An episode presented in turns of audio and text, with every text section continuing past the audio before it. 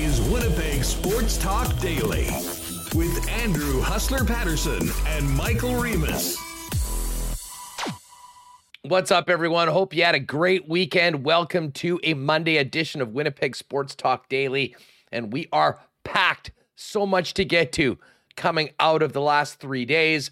Bombers win couple of very interesting Jets preseason games and an 18 year old player that is uh, the talk of the Jets fan base right now after the weekend that Brad Lambert had. We're going to get to all of it. Really looking forward to talking about Lambert, Dale Hawerchuk, and more with TSN's Dave Poulin. And then we will hit Bombers, Jets, and much more with Jeff Hamilton before a Monday visit from Lee Hacksaw Hamilton to break down everything that happened in the National Football League, as well as look ahead to tonight's Monday night football game. Um, before we get going, welcome to everyone with us on YouTube. Make sure to hit that red subscribe button and tell a friend about WST. And a big thanks to the podcast listeners for making Winnipeg Sports Talk a part of your day. Uh, and a big thanks to the sponsors that make this show happen each and every day, including our friends at Coolbet Canada, Princess Auto, Not Auto Corp, Consolidated Supply, Wallace and Wallace, Vita Health Fresh Market, Culligan Water, Royal Sports, F Apparel, the Nick and Nicky DQ Group, Little Brown Jug, of course, Canadian Club, and uh, of course, and the uh, the gang over at Boston Pizza big Monday nighter tonight. Great spot to be uh, catching it with a few cold ones in your buds. BP, we'll let you know what they've got going on a little bit later on today. Uh, but let's get right into it. We uh, have a lot to discuss. Michael Remis joins me now. Remo, how was uh, how was your weekend? Man, that was an awesome uh, sports oh. weekend in Winnipeg. Holy Friday night, Bomber game or WWE, if that's what you're into at Canada Life. Amazing that both you know, both big sports, uh, you got the stadium and the arena, both sold out for those events. And I tweeted from Winnipeg Sports Talk the picture that great sports site. And one guy's like, WWE's not sport. I'm like, come on, man, it's sports entertainment. Like, let's go here. Oh, it's sports. It's, it's sports. definitely sports. Okay. and we had that. And then Saturday, uh, we had the Hawerchuk statue unveiling. You and I were both there. Uh, thank you for the Jets for giving us those great seats um, for that uh, that event. And then they had the game uh, against Edmonton and then NFL yesterday. So uh, great sports weekend. And oh yeah, baseball's winding down. We'll get the playoffs uh, next week. I'll have to rep my uh, Mariners gear when they uh, take on the Jays. Assuming that's the case. So, yeah, uh, lots to get to. The Jays brought out the strobe lights and the champagne fountains for the uh, yeah. clinching of the wild card. and uh, still they can clinch they need to clinch that first wild card is what they need. So they've got home they've got the home uh, field advantage in that first round uh, and they can do that with a win tonight and a mariners loss to the detroit tigers. We might get to that in the cool bet lines a little bit later on.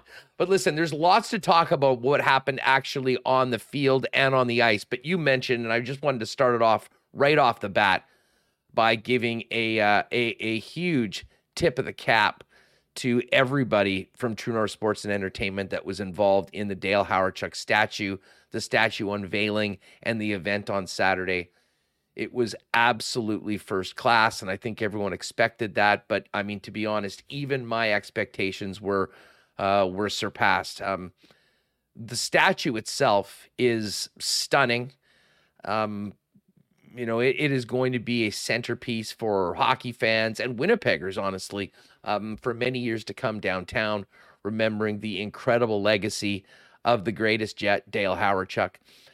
But Remo, we, you know, as you mentioned, we were there um, in uh, an area right by the statue for the unveiling, hearing the incredible speeches from the likes of Chris King, Paul Coffey. I think certainly Jets associate coach Scott Arniel, who you know was drafted with Dale Hawerchuk and came here to Winnipeg with him of a lifelong friendship was probably the most emotional one of them all. Um, and of course, Mark Chipman nailed it with um, his remarks, and of course, Dale's late uh, Dale's wife Crystal, as well as the Hawerchuk family. It was um, it was just an amazing, amazing event.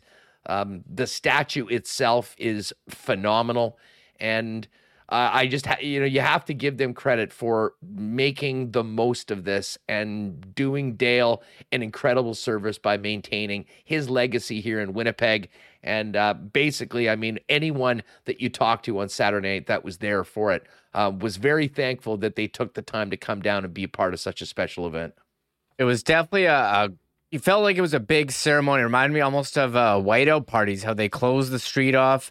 They had big screens um, all over, you know, the True North Square big screen, but also ones in the middle of the street. I couldn't see uh, how far back uh, it was because we were sitting down, but it seemed like a pretty packed crowd. Um, you had a number of legends and former teammates there. Uh, you know, speaking Paul Coffey, Mark Scheifele, they pointed out Serge Savard in the crowd. Who I mean, Paul McLean, so many Dave Ellett, so many former uh, teammates there. And then they had the big reveal where all the teammates pulled off uh, pulled off the covering of the statue and it was unveiled. And uh, this is really cool. I didn't realize that you could have a gold statue that was colored in yeah. Jets colors. Um, the logo was looked uh, amazing. Um, I mean, the details on the helmet, the gloves. I mean, this is the guy who made the statue made the Lemieux statue, the Jordan statue, the Gretzky statue. This is like the elite of elite uh, artists doing this thing, and and I've said this on here before. You go to other cities, all of them uh, have statues um, of you know the greatest players in their franchise and franchise history. And so now that there's one in Winnipeg across the arena, people are taking who can get the best picture with it, or you're, taking you're taking one of yourself with it or of the statue. Uh, this is going to be here for a long time and honors the history of the team. This is super cool. Yeah, and you know what? While you've got this picture up, uh, if you're watching with us on YouTube, right down there in the bottom right corner, um, you see uh, an old pal of mine that I worked for many years with, Dorian Morphy, who's the VP of marketing. And beside him in the glasses is Josh Dudich, who's the uh, uh, director of, uh, di- I believe, creative and digital content. I might be butchering what his exact title is, uh, but they were a huge part of this, and uh, Mark Chipman spoke to that as well. So big shout out to those guys, and and you listen, the balls, the entire production team, everything they did, and then at the game, Remo, what was amazing. We'll get to the game in a second. The turnaround that they were able to execute of the images from the unveiling, like 45 minutes later, in the game, like on the big screens in the Jumbotron, was really impressive. So everyone that was involved in that, uh, uh, congratulations! It was, uh, uh, I think, a moment that Jet fans in this city will always be proud of, and what a legacy it leaves for the Winnipeg Jets. Now, I want to talk Bombers with you as well, but while we're talking about you know the Jets and that big event, and there's another phenomenal picture of all the crowds on that special day Saturday afternoon pretty fun night at the rink on Saturday. And of course, we didn't have the show Friday for Truth and Reconciliation Day. When we finished the last show, Remo, we had not yet seen Brad Lambert play in exhibition action in the National Hockey League. And now, three days later, we're back on the air. Brad Lambert's played two games, and the Lambo is the talk of the Winnipeg Jets fan base. What an electric performance he had on Saturday night. He caught the eyes of the fans, and it was quite clear he caught the eyes of the head coach as well. Rick Bowness, his opportunity and ice time grew throughout the game. And then at the end of the game, going into three on three overtime, he was getting thrown out every second shift, got to shoot in the shootout as well. Um, it was a huge, huge couple games in a couple days for Brad Lambert, who is still with the club. And will be getting, I would imagine, some more preseason action to show that maybe he can be responsible for making a very tough decision for the organization when they finally cut down the roster. Yeah, wow. Brad Lambert, uh, you know, coming into this training camp, we talked about, you know, maybe he gets a game like at the end of the season or if there's injuries, a game in the in the NHL. You know, we're not sure if it's WHL or or AHL. Um, you know, he had that rough uh, rough uh, World Juniors. You know, didn't play well, was healthy or was scratched at the end, and talked about wanting coming in here, wanting to be given opportunity to play offensive and an opportunity where he can be put in a position to play his best hockey. And oh man, see you see it right away, um, especially in that uh, that overtime on Saturday. But uh, on Thursday, he had two points. You know, skating like the wind up and down. Maybe it's because he's got a number. His jersey smaller. His jersey ends in seven and he skates well. Reminds me of uh, right-handed Nikolai Ehlers, but uh, um, you you really noticed him in that uh, overtime. I mean, I tweeted out the video uh, of this rush that he had, where he enters the zone at speed, you know, through the neutral zone at speed, turns back, goes to Any the top. people the, check that video out? yeah, so I tweeted out this video thinking, yeah, this was a pretty cool play. Like I thought this was pretty awesome. Well, I didn't realize everyone else on Twitter thought so too. It's got like uh, this highlight of Brad Lambert, he didn't score but deked two guys after zone entry in overtime. Uh, Ninety three thousand views on this on this tweet that I sent out.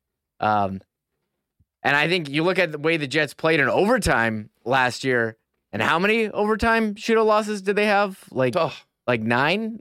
Was it eleven? Either way, it was the It's difference between them making the playoffs and not. And if you don't think this guy can help you, um, I mean, he uh, it seems like he you should at least be given a shot. So I said at the beginning of the training camp, over under and him playing game NHL games like 0.5. Now it's 9.5. Like, are they going to sign him to an ELC here and and give him a tryout? Um, we'll we'll hear some people for sure from the Jet side of things, and some in the media that will be basically saying, "All right, everybody, pump the brakes, pump the brakes." no, Full You're coming to the wrong place. There's no there's no pumping. We are flooring it on the Lambo right now after this weekend. We want to see more of this guy.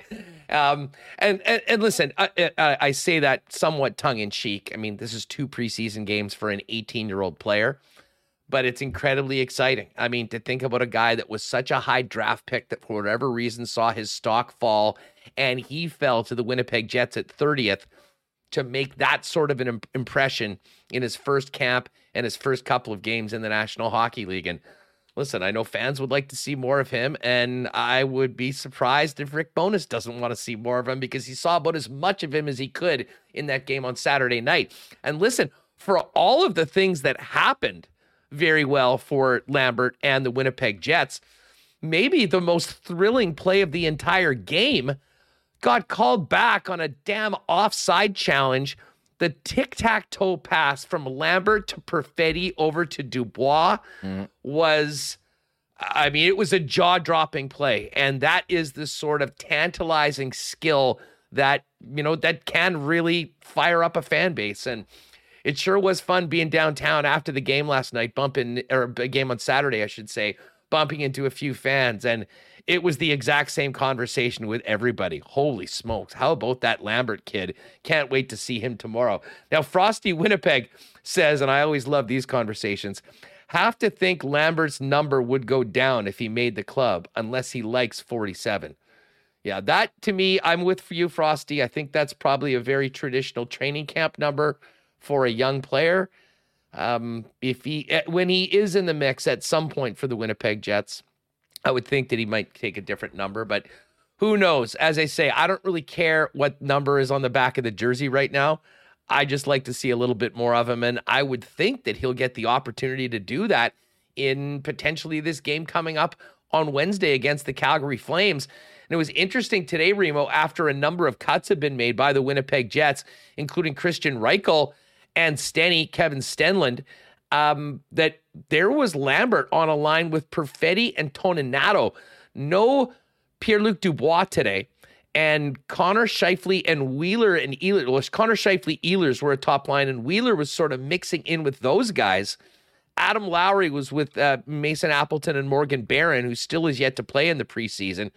And then Perfetti, Toninato, Lambert together, and Maenalanen, Gustafsson, and Sam Gagne. And, you know, we'll hear more from Rick Bowness over the next few days as to, you know, what his thoughts is on Brad Lambert. But I can just tell you this considering what the expectations of many coming out of the World Junior, where he didn't play in the semifinal and final, and you know a lot of the narrative around Brad Lambert, who had fell to the Jets at 30th, he erased almost all of it, at least in the mind of Winnipeg Jet fans, with the way that he played on Thursday in Montreal, and for his first chance to bring people out of their seats at Canada Life Center on Saturday night.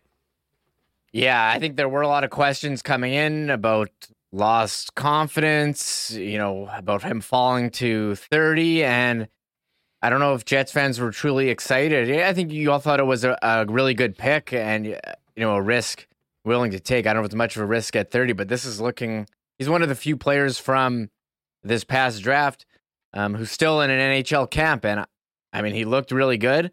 He was, here's the lines on the, uh, the lines that Mike McIntyre tweeted out. I'll just say them here. Uh, Connor and Scheifele and Wheeler and Ehlers. I guess they had two pairs rotating through. Morgan Barron, who's back in camp after an injury with Lowry and Appleton, and that was kind of the pre-training camp line we expected to see. Uh, Cole Perfetti with Dominic Toninato and Brad Lambert. Saku Maenalanen, David Gustafsson. Oh, you you already said them, and Sam God, you did say them, didn't you? Yeah, yeah, I, yeah. I was must have been reading the chat or something. But Morrissey, Demelo, Dylan Schmidt, Heinola, Samberg, Stanley Pionk, Capobianco, Kovacevic, and you said uh, the guys who weren't there. So, um, yeah, I that's just, basically the way things are looking right now. Um, yeah. and and no Harkins today as well, um, which is interesting. Um, and Mikhail Berdin still, we're not sure what's up with Mikhail Berdin, but I imagine there'll be some clarification as we get closer to the beginning of the season. As um, he's just said that he has been uh, away, I believe they recalled it for personal reasons, uh, but there was some speculation as to where he was going to fit in um, with Arvid Holm and uh, Oskari Salminen as the uh, projected two goaltenders for the Moose that I think the organization would love to see get considerable playing time. Um, as far as the defense goes, all the young guys, the guys that are battling for those spots, Heinola, Samberg, Stanley in the game on Saturday night. And Ville got on the score sheet a couple times, and I thought acquitted himself quite well, um, sort of um, being the uh, captain of the power play when he had the opportunity. Um, still doesn't have like a massive howitzer or anything like that, but was able to get pucks through and made some really good decisions. I am interested to hear uh, about people's thoughts about where Heinola is right now because for all of the good, there was still a turnover that ended up in the back of the Jets' net in the first period. And, um, you know, I- I'm optimistic about what Ville can do at the NHL level, but I'm also aware that he is in a battle right now with some other players that, you know, certainly are worthy of consideration.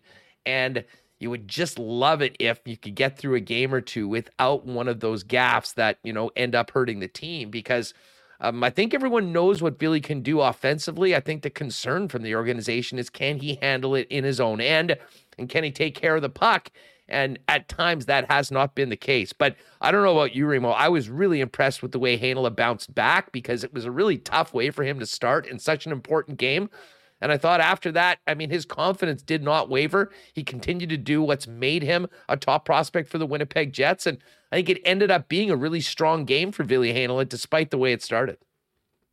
Yeah, you look at, I mean, you look at the stat sheet. He had two assists. He had a goal the other day. I mean, he's had a pretty strong preseason, but the mistakes have definitely uh, been there. And you like to think those will get cleaned up eventually he definitely brings an element of, of offense there on the on the back end that you know, they haven't really had. I do wonder how he fit how he fits in. I've talked about this. You know, they have a lot of you know, if he wasn't in the game, you know, and you know, you don't think Josh Morrissey or Neal Pionk could do that. And I think they, in terms of stop play style, they don't have another guy like Samberg. And I do wonder if Samberg is ahead of him. We'll have to wait and see. Uh, Murat tweeting out they need to cut two defensemen um, you know, I think Capobianco and and although Kovacevic has to go through waivers, and then you have those two guys, Samberg and Heinola, that don't need that don't need waivers and can be sent down. So, you know, does Heinola start with the Moose and you know make his way up eventually and start Samberg there?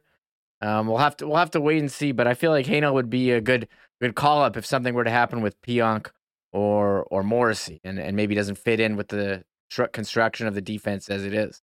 Yeah, agreed on all of that. Um, remove if you can, because I do want to get to the Bombers, but let's take here just a little bit of Rick Bowness. Um, we've got three clips on Bones. Um, one very interesting one on the veterans, which we'll sort of finish with. But um, there's two games left, and then the Winnipeg Jets as a team, once they kind of finish their cutdown, are going to be going and doing a bunch of uh, basically a little team building trip out to Banff. So as of right now, you know, the focus, of course, is on Wednesday. Um, I'm sure there'll be a number of players like a Brad Lambert, as we just mentioned, that may very well get another opportunity to show what they can do in the preseason. Um, but overall, with just two games left, Rick Bowness spoke about uh, his approach to these final two exhibition games before a week of prep for the home opener against the Rangers. Well, coaches always take them a lot more serious than the players do, and uh, so we're still evaluating. Uh, we're, in, we're not going to have our full lineup in there on, on Wednesday, but there's a really good chance on Friday we will.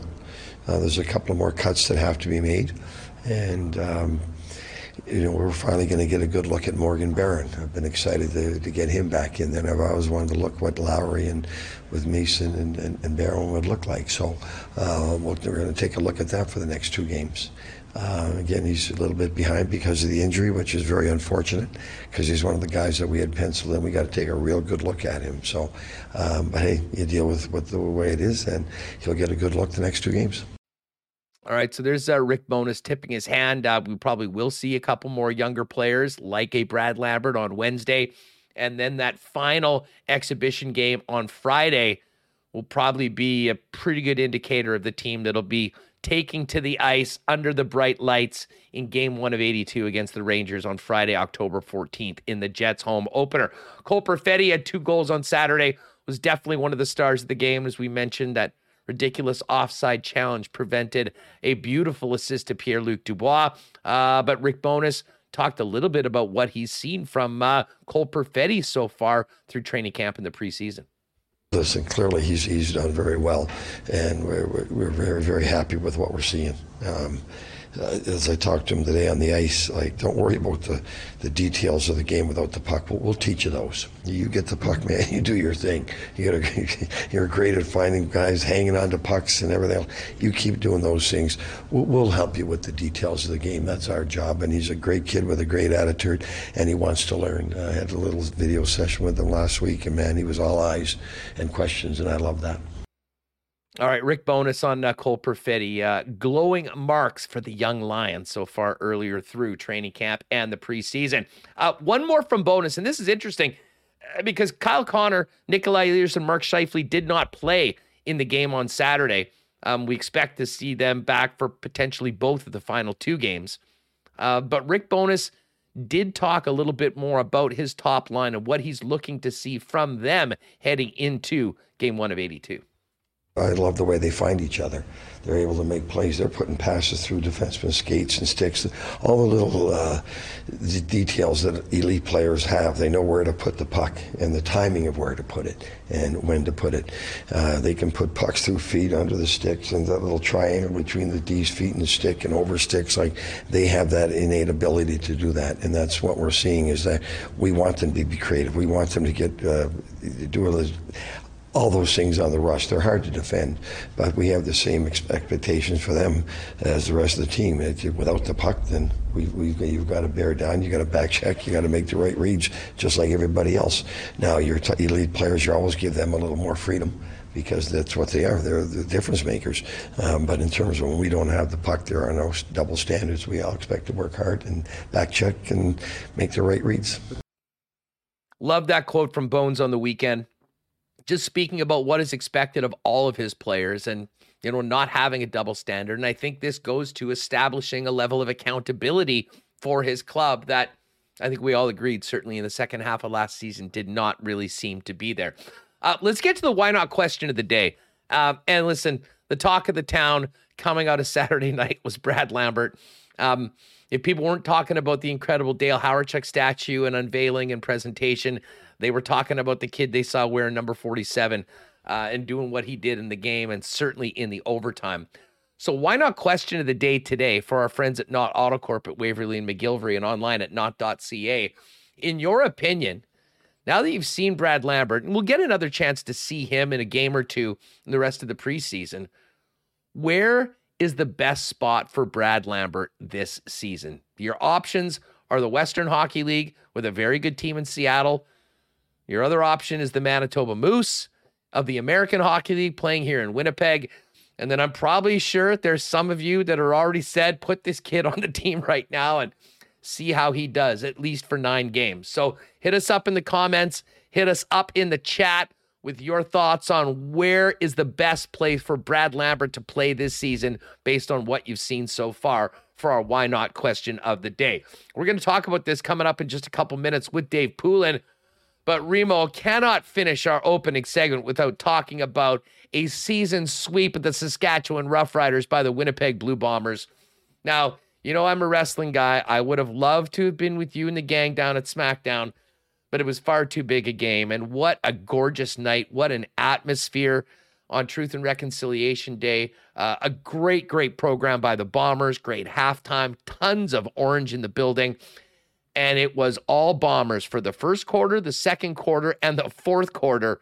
Not quite the third, um, but 31, is it 13 the final? Bombers clinch a home playoff game and are very close to clinching the West final again. A masterpiece by Zach Collaros. Dalton Schoen with a huge play in the fourth quarter. Rasheed Bailey getting the touchdown early on. And uh, a Bomber defense that looked a lot more like the Bomber defense that was conspicuously absent in their last loss heading into the bye week against the Ticats. What a win. Yeah, wow. What a game. Uh, you didn't think that the Bombers could do it again to Saskatchewan after uh, curb stomping them in the Banjo Bowl, but it was almost a carbon copy. I mean, pretty close. I mean, Zach Collaros, I mean, he's been absolutely, absolutely elite, throwing for almost 300 yards, uh, receiving touchdowns by Dalton Schoen, who's having a historic rookie season in Bombers franchise history. Uh, Bailey with a touchdown, and Nick Demski. You know, we had so many uh, questions about the run game early in the season. Brady Oliveira with over 100 yards very quietly. And, you know, you saw Dane Evans torch him.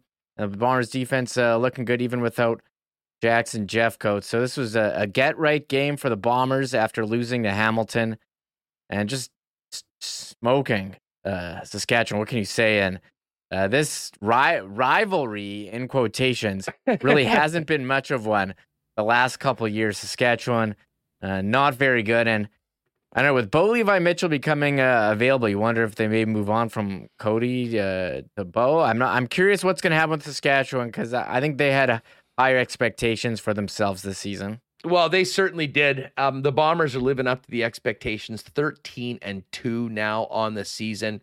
Um, and we'll talk more about it with Jeff Hamilton coming up when he joins us a little later on today. Uh, the other big news in the Canadian Football League was someone that I know has a lot of fans here in Winnipeg, and that, of course, is former Bomber OC and head coach Paul LaPolice, who was given the pink slip after another embarrassing loss by his Ottawa Redblacks. All class on the way out. Lapo put out a statement looking forward to spending a little bit of time with the family, thanked the uh, Ottawa Redblacks organization for the opportunity and made a point of saying that you know he certainly did have a great uh, um, uh, great relationship with the new general manager of the club, despite not being his hire.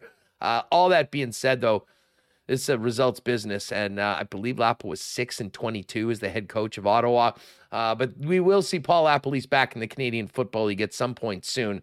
Uh, but an unfortunate end to a guy that you know did so much here in Winnipeg and had a lot of people pulling for he and the Red Blacks to uh, have a much better run than they had with Lapo as the head coach for the last couple years, and they're already in the next year territory now. It seems. Yeah, they got off to a really good start, and then was when Masoli got hurt, it you know really went down. Now they had a pretty rough last couple years. The roster wasn't there, but they made all these offseason moves, especially in offense, bringing in what Acklin and uh, Darvin Adams and you thought with some of these moves that they should be a much better team, but um, they can't. Their offense has been horrible.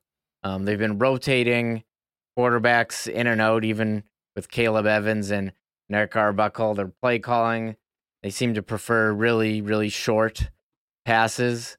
Um, it just hasn't gone well for Ottawa, and you thought they were going to bounce back, and they really haven't. So you kind of we kind of I was with some friends at the WWE on Friday, and you know we saw the score, and we're like, I mean, this isn't really going well here for Ottawa. You have wonder if they make a change, and then the next day they did.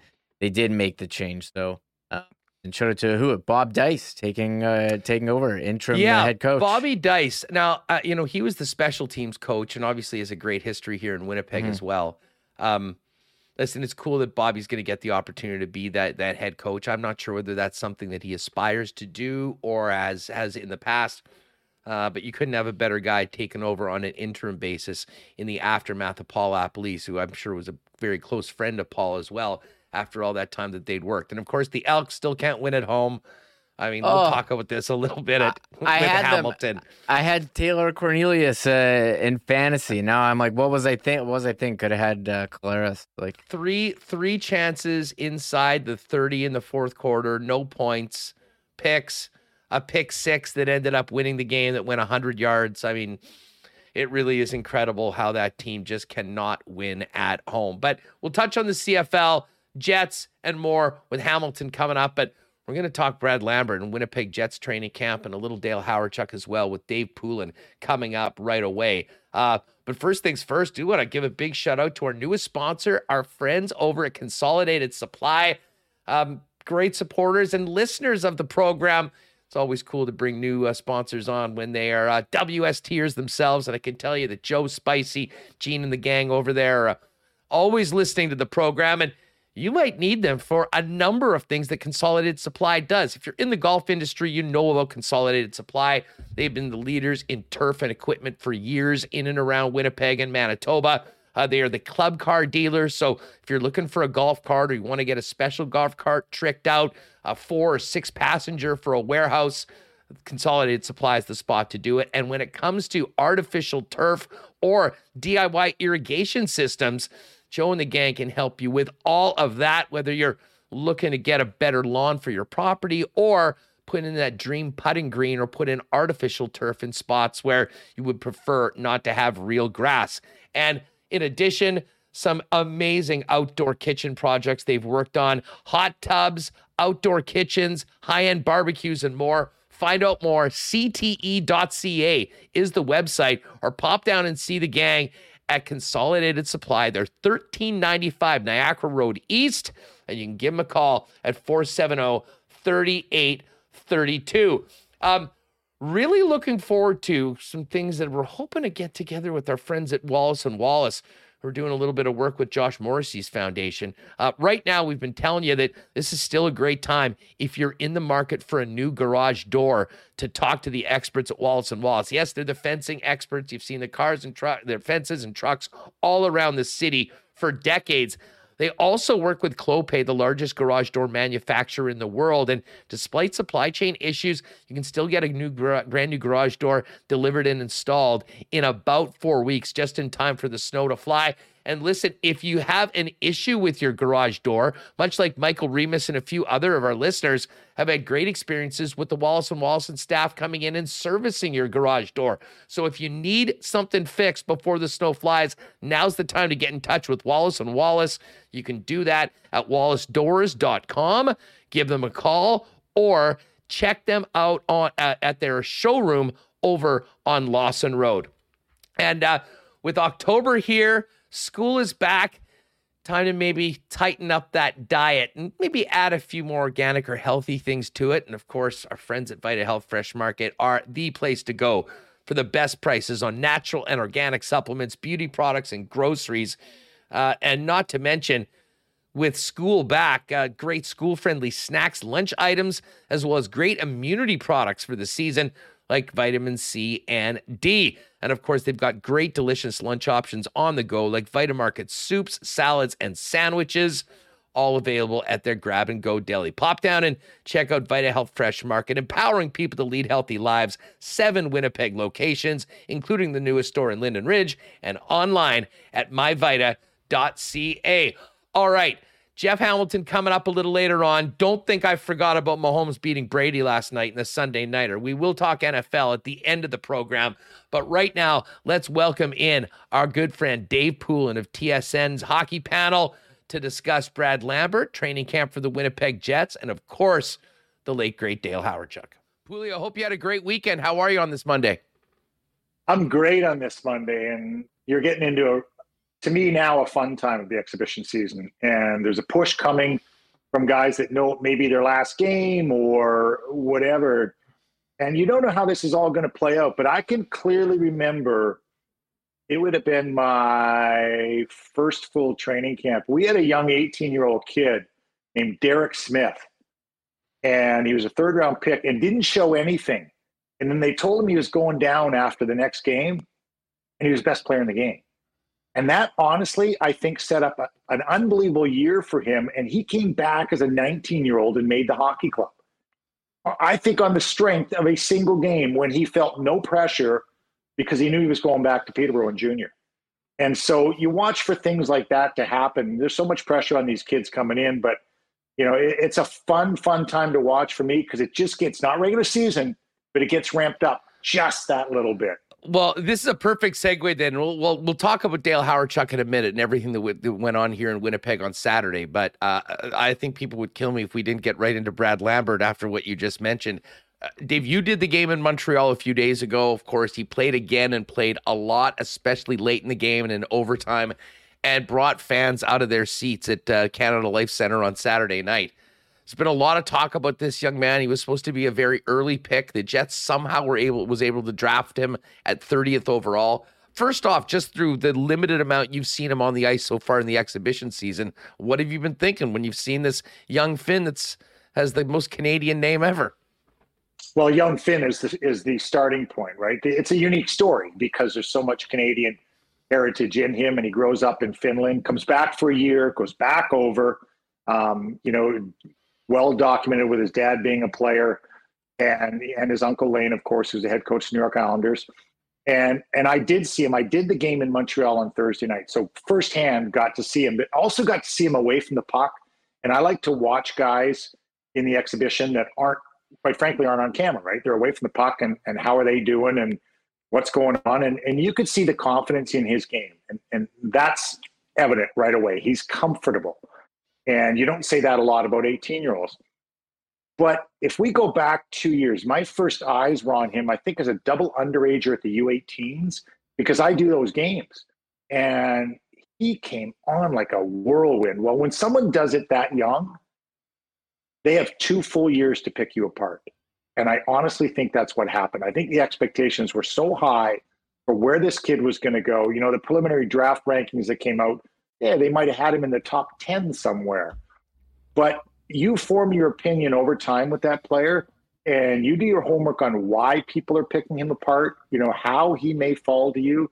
Mm. And I'll guarantee you, Andrew, the anxious moments between number 14, where Rutger McGroarty was picked, and knowing their next pick was 30.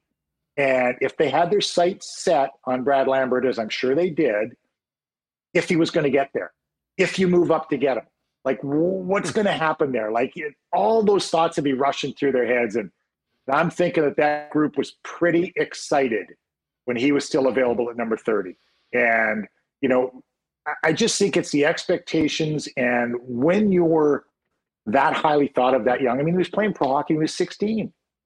And you can just picture him walking into that grizzled locker room with some of those guys. Because I played over there for a year in Sweden and, you know, I, when I walked in the locker room for the first time, I'm looking at some legendary veterans, you know, mid 30s, and they'd be looking at this 16 year old like, who are you and where are you going?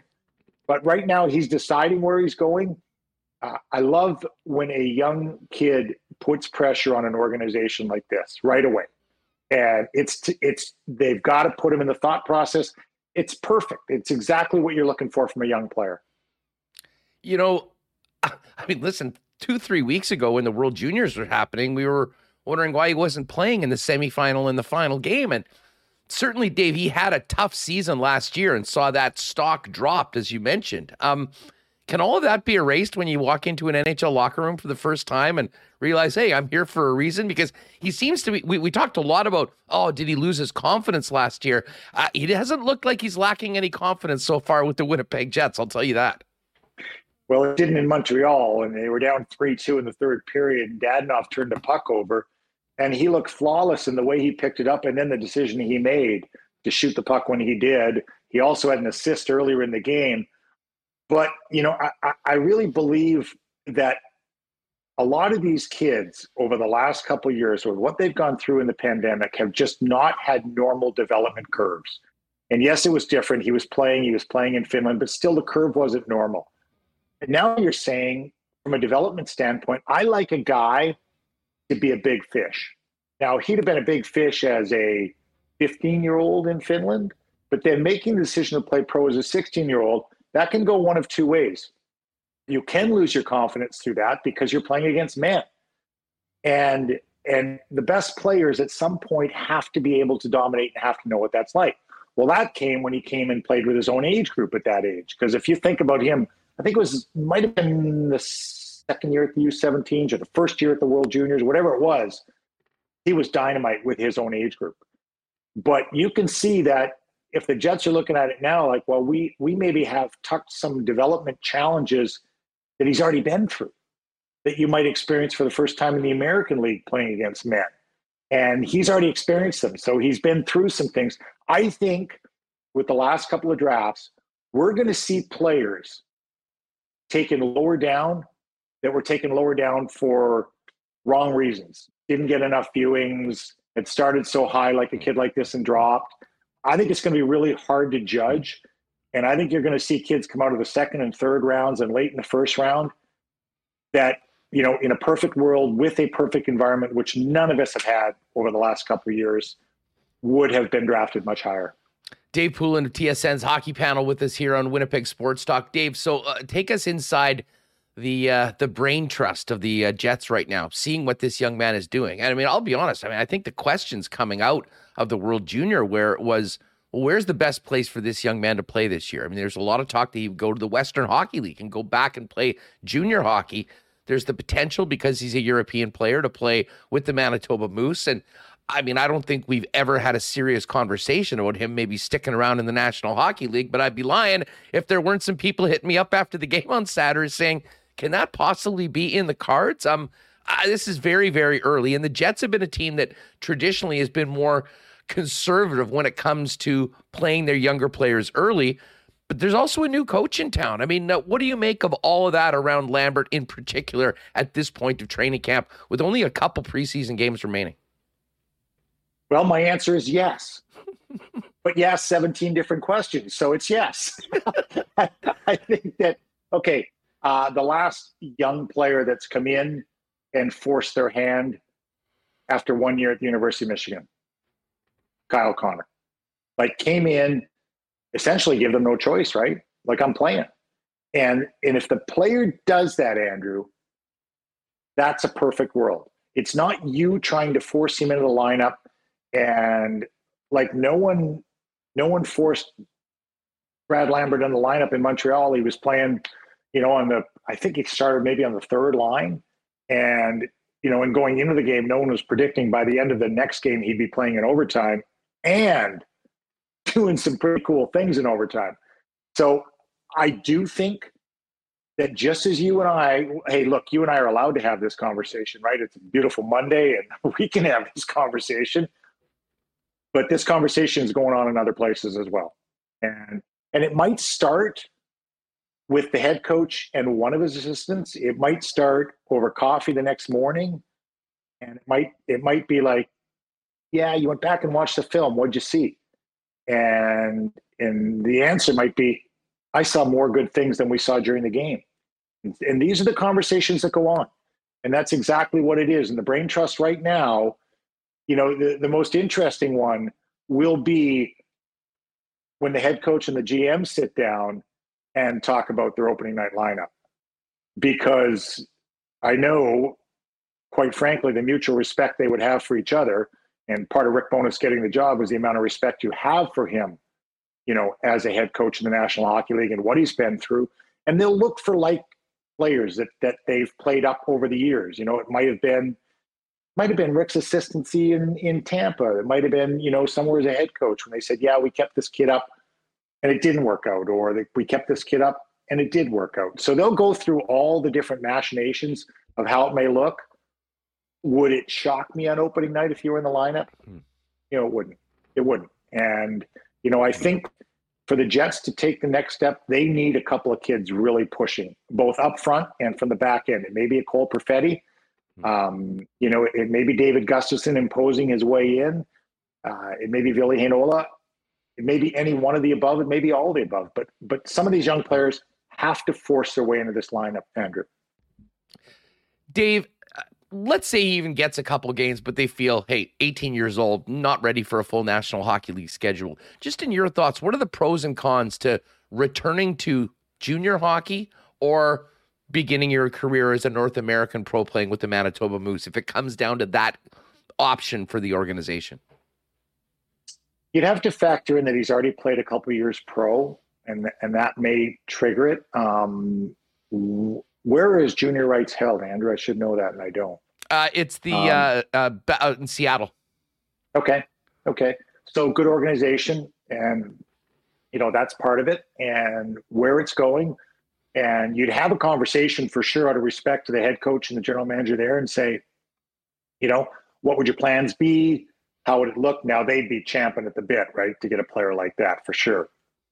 But it's what's in the best interest of the player. And I think each player has to be handled individually. I don't think it's a blanket statement to say, hey, here's what's going to happen. Here's, you know, here's where we're going to go with this every single time. And while the Jets have been conservative with the young players, I gave you a pretty good example in Kyle Connor of one they weren't conservative with. And they'll look at this individual. And just as I said, this may have been a case of a number of scouts around the National Hockey League simply overthinking it. Dave Poulin's with us here on Winnipeg Sports Talk.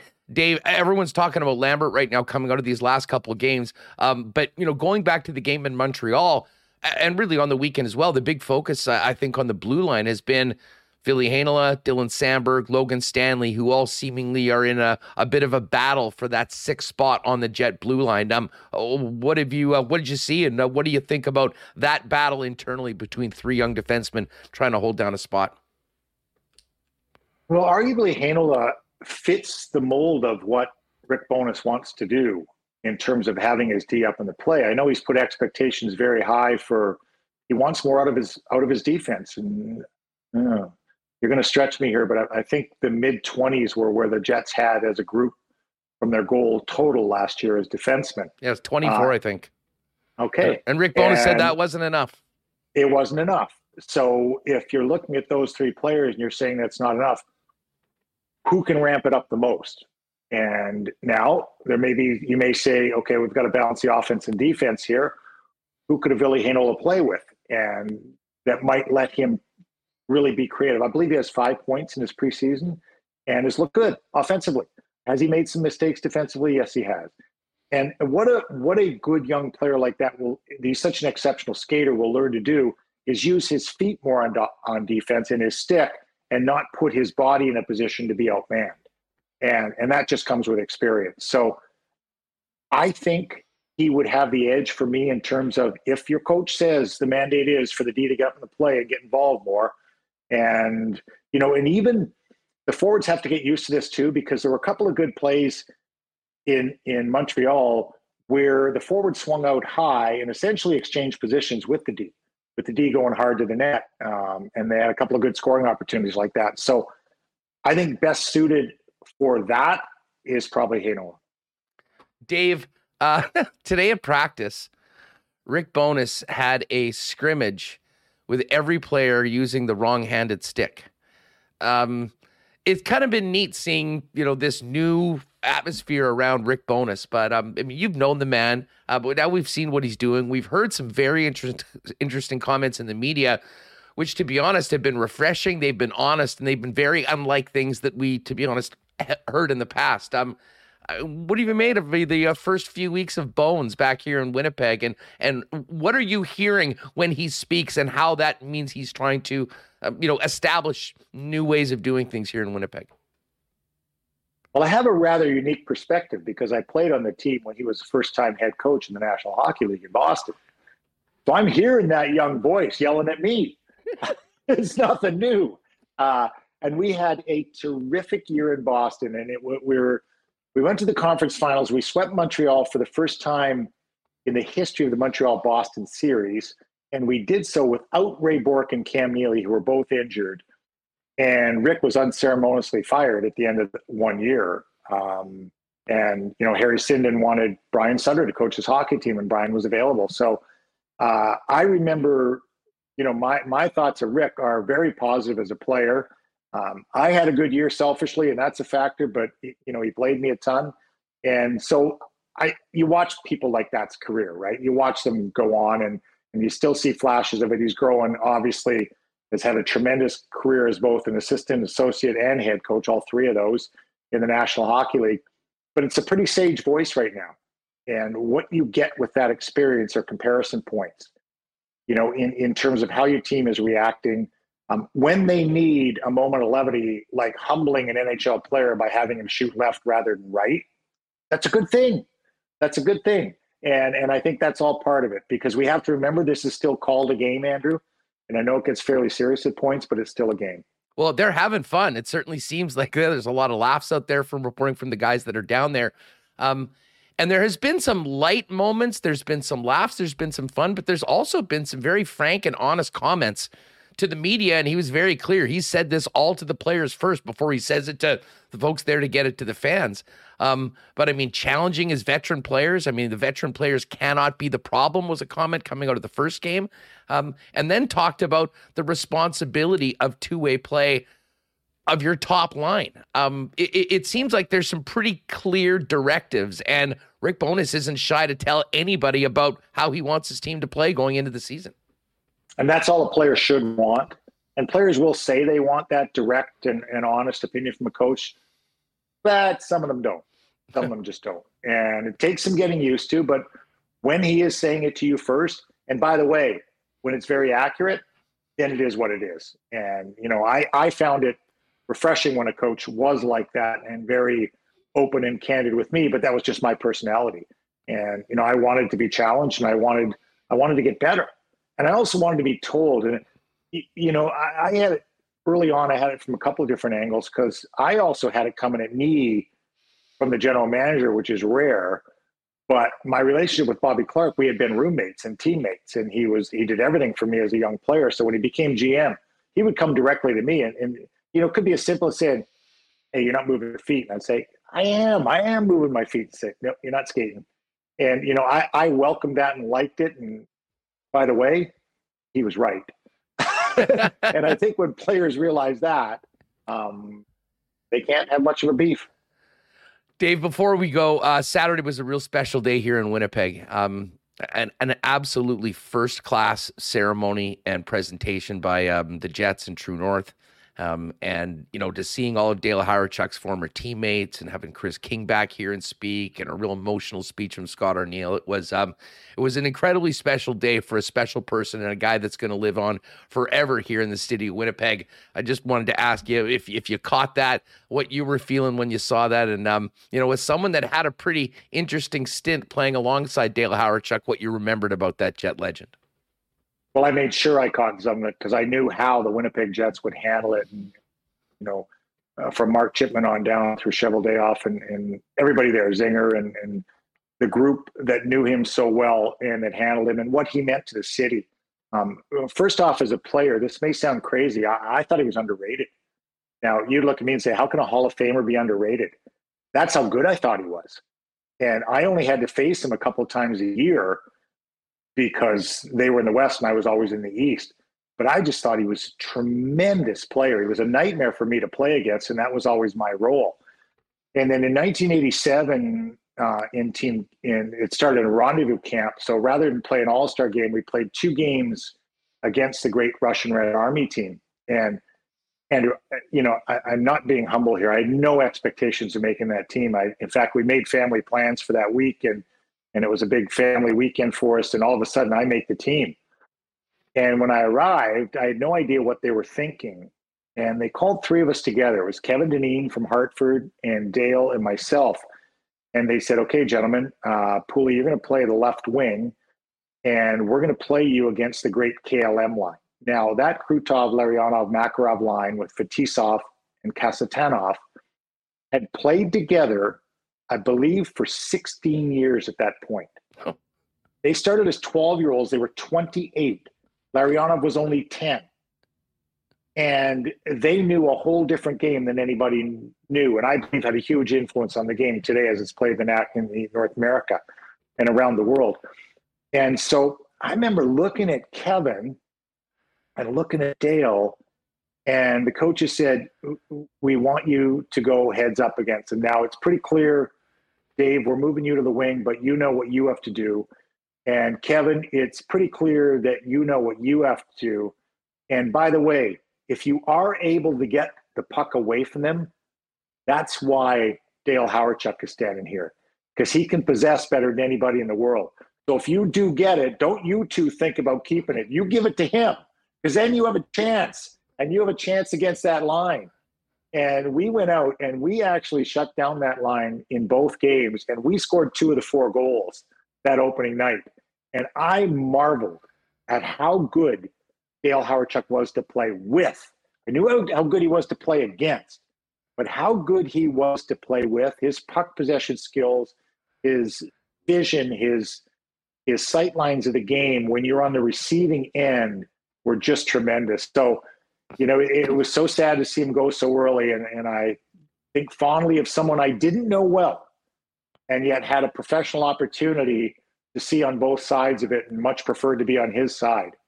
Well, hopefully we'll see in the peg sometime soon, Pool, and you can see it for yourself. It is a stunning statue. Um, you know, absolutely world class right outside the arena and uh, will be a real highlight, I think, for hockey fans coming through downtown Winnipeg over the uh, years to come.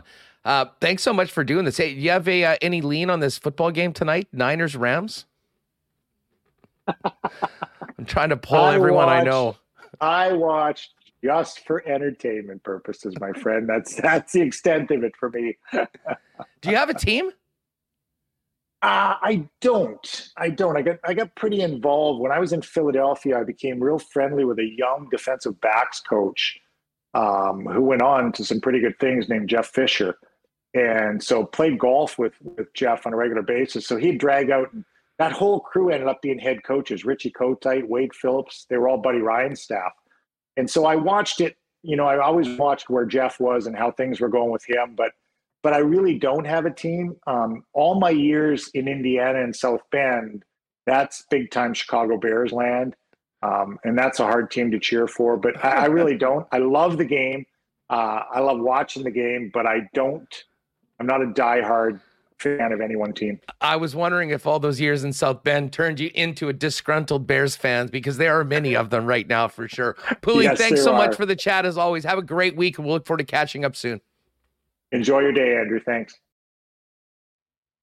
All right, great stuff with Dave Poulin. As always, folks, don't forget why not question of the day revolves around Brad Lambert, who brought fans out of their seats Saturday night at Canada Life Center.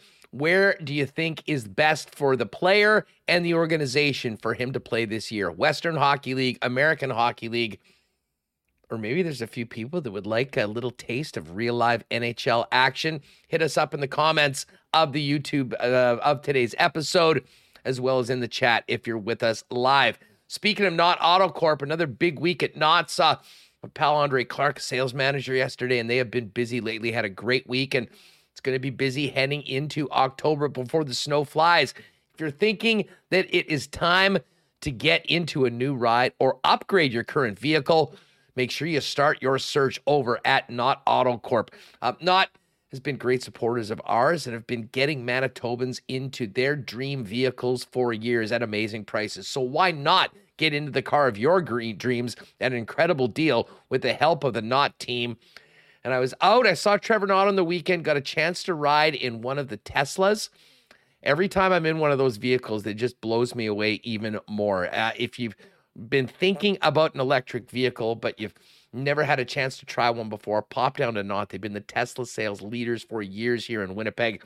We've got an amazing Tesla experience program to teach you all you need to know about making the transition from a traditional vehicle to an electric. Knott Autocorp is at Waverly and McGillivray. Pop down and see them in person or check them out online at knott.ca. Great Monday nighter tonight. We'll get to that coming up in the Coolbet lines a little later on. Of course, let you know what's happening at Boston Pizza. But for all you NFL fans, if you haven't got over to Royal Sports just yet, they are packed and ready to go with the entire 32 team slate of the National Football League with the latest merchandise and jerseys available.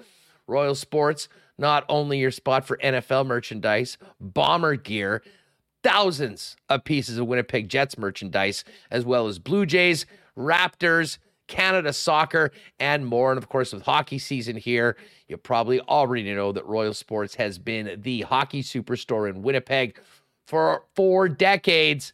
Whatever your hockey needs, right down to skate sharpening by the experts, Royal Sports has you covered. Royal Sports, 750 Pembina Highway. Make sure you check them out online as well at uh, Royal Sports Pembina on Instagram for the latest merchandise drops and sale information. Well, uh, you've bet the people have asked, the people came through, and we have promised we will be doing a suit show, and we can now say it's official, folks. Friday show, episode 400 of Winnipeg Sports Talk. We'll be doing it, and I'm personally excited because I get to show off my new suit from F Apparel the leader in men's clothing in town with custom suits starting at just $400. Andrew and his staff took such great care of us. The entire process was a breeze got a chance to pop down, pick the style that I wanted, went through a few different fabrics, colors, got measured up, and a few weeks later had a beautiful new suit that'll take me through the entire winter. And fellas, if you're in a wedding or a wedding party, make sure to talk to the gang at F Apparel about a 15% discount when the wedding party gets their suits from F. Pop down and see them 190 Smith Street downtown online to make an appointment or find out more at F. That's ephapparel.com.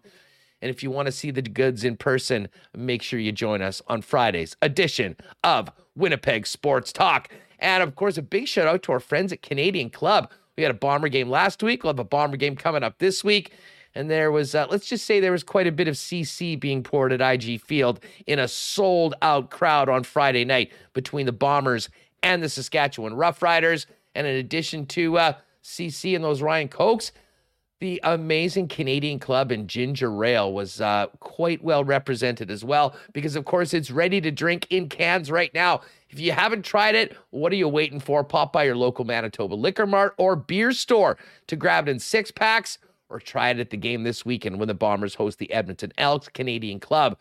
Great sponsor, Winnipeg Sports Talk, and of course, your Winnipeg Blue Bombers. All right, been looking forward to this for a few days. Let's get the hammer on here after such a great sports weekend. Jeff Hamilton, Winnipeg Free Press. Welcome back to the program. How was your weekend? Oh, it was awesome. Very much like the weekend, last weekend, and the weekend before that, and the weekend before that. But uh, it's been great. Bombers Friday. Saturday, I technically got off. I actually got a round of golf in, um, which was nice. I was at Glendale. I can report I didn't get any aces, so nothing to uh, nothing nearly even close. And then Sunday, a little double duty, some bomber coverage, and then uh, covered the Jets practice. Helped produce some of those quotes you were you were uh, uh, welcoming in your opening segment. Those were beauties. Those were beauties. Listen, there's so much to get to, but just quickly on the weather, like this weekend overall. Beautiful. I, I mean, I can't uh, remember uh, a weekend at this point in the year that was that perfect from start to finish.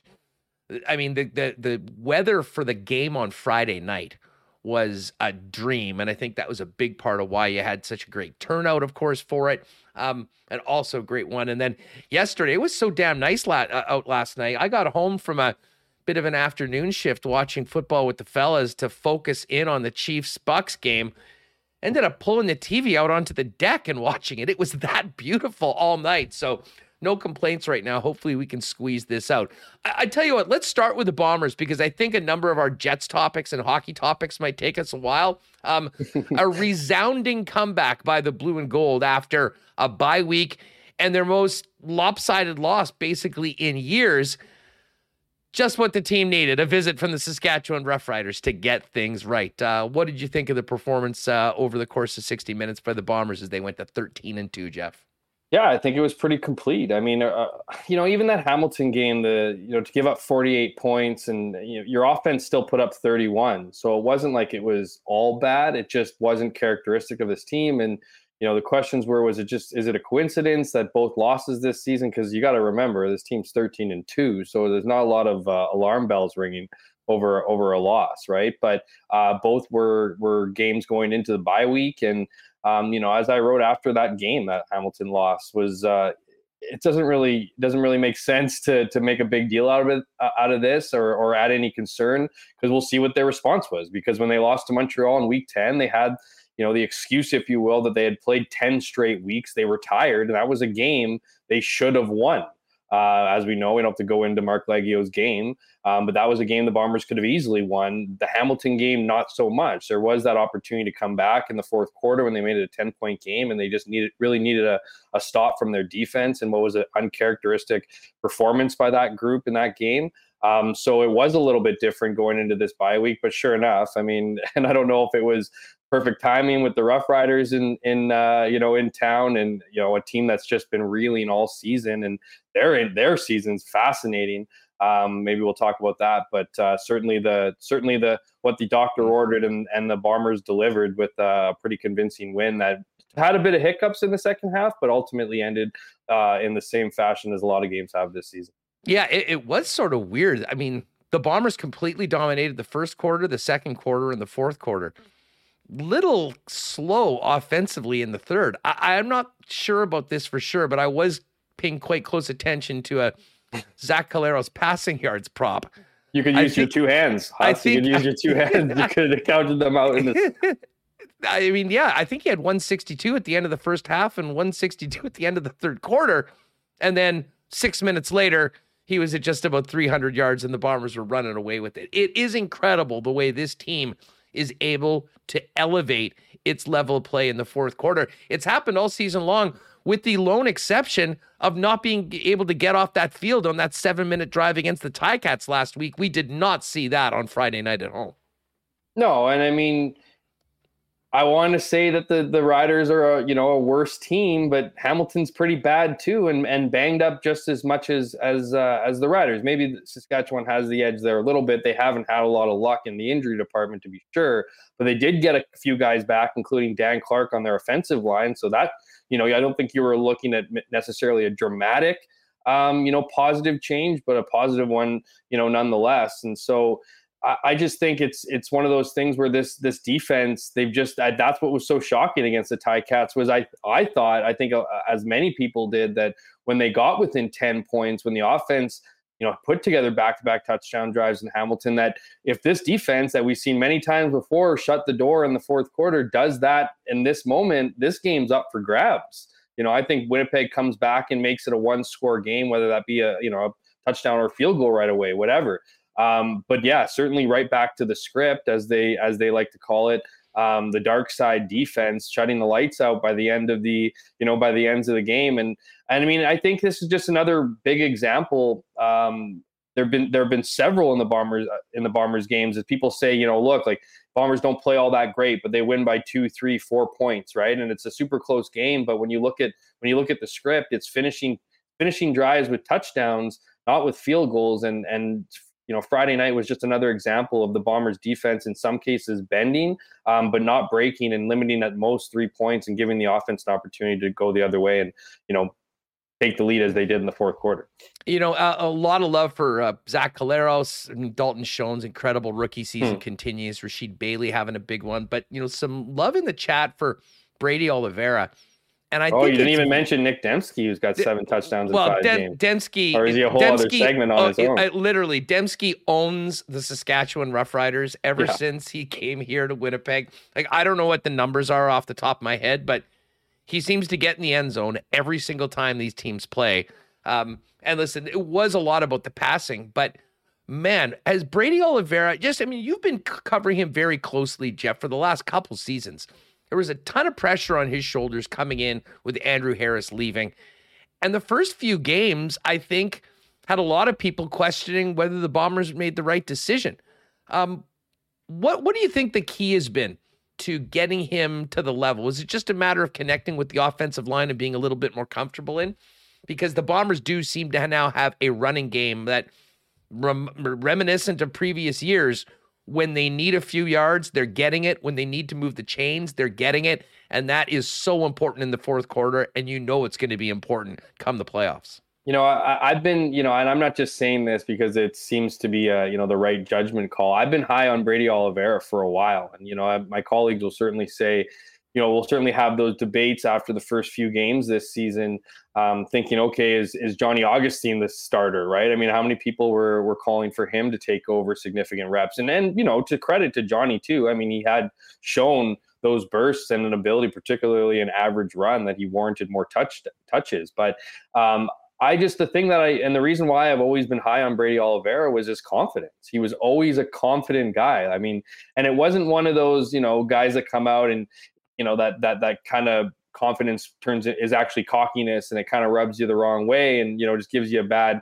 whatever this was more of a, a quiet confidence who came out, you know, and saying he wanted to fill the stands in his first, you know, in his first, uh, you know, first press conference. And you know, anyway, my point in saying that is that that that confidence was there all the way through 2021. And you know, having conversations with him at the Grey Cup, he was saying stuff like, you know, I don't want, you know, I don't want this the torch to be passed. I want to grab it from Andrew's hands and run with this. Like this, I want this to be my team. And he wasn't saying it disrespectful to Andrew Harris. He's got nothing but respect for Andrew Harris. It just spoke to what, you know, this confidence that you need to excel at, at the pro level. And um, but I, what I think happened was once he got his wish, once he signed a higher contract, once once, you know, Andrew Harris was no longer in the picture and, and went to Toronto, I think the lights got a little bit too bright for him. I think he started to change, thinking he needed to be, you know, be, needed to be Andrew Harris. He started, he put on a ton of weight. He put on like 13, 15 pounds, thinking that he was going to be this,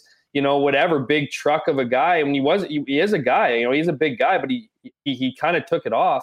And so now he's playing just at a you know at a proper weight. He, he's playing that punishing guy. He's trying to be you know like he put the weight back. I, I should have said he put the weight back on. He, you know he went back to the guy who he, he's always been that north south runner.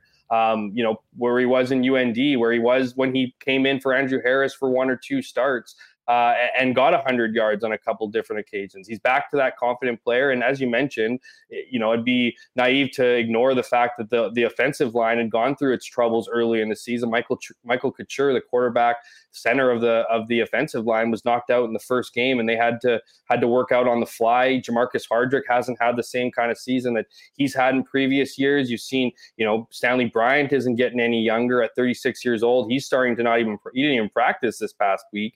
I don't know if that's a sign of something that might be nagging him or something that they, you know, they they do moving forward just to preserve his health or whatever. Um, but you know that all that need to come into play, and I think again, it's just grown. His confidence has grown.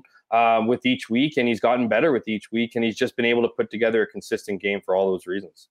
Um, Hammer, there's three games left in the regular season: Elks, and then a back to back against BC. And I, I noticed from Ed Tait, um, who tweeted out today, that the Bombers, uh, BC, if they won out, could clinch the West. So, I mean, those games are meaningful at the end. How do you, hmm.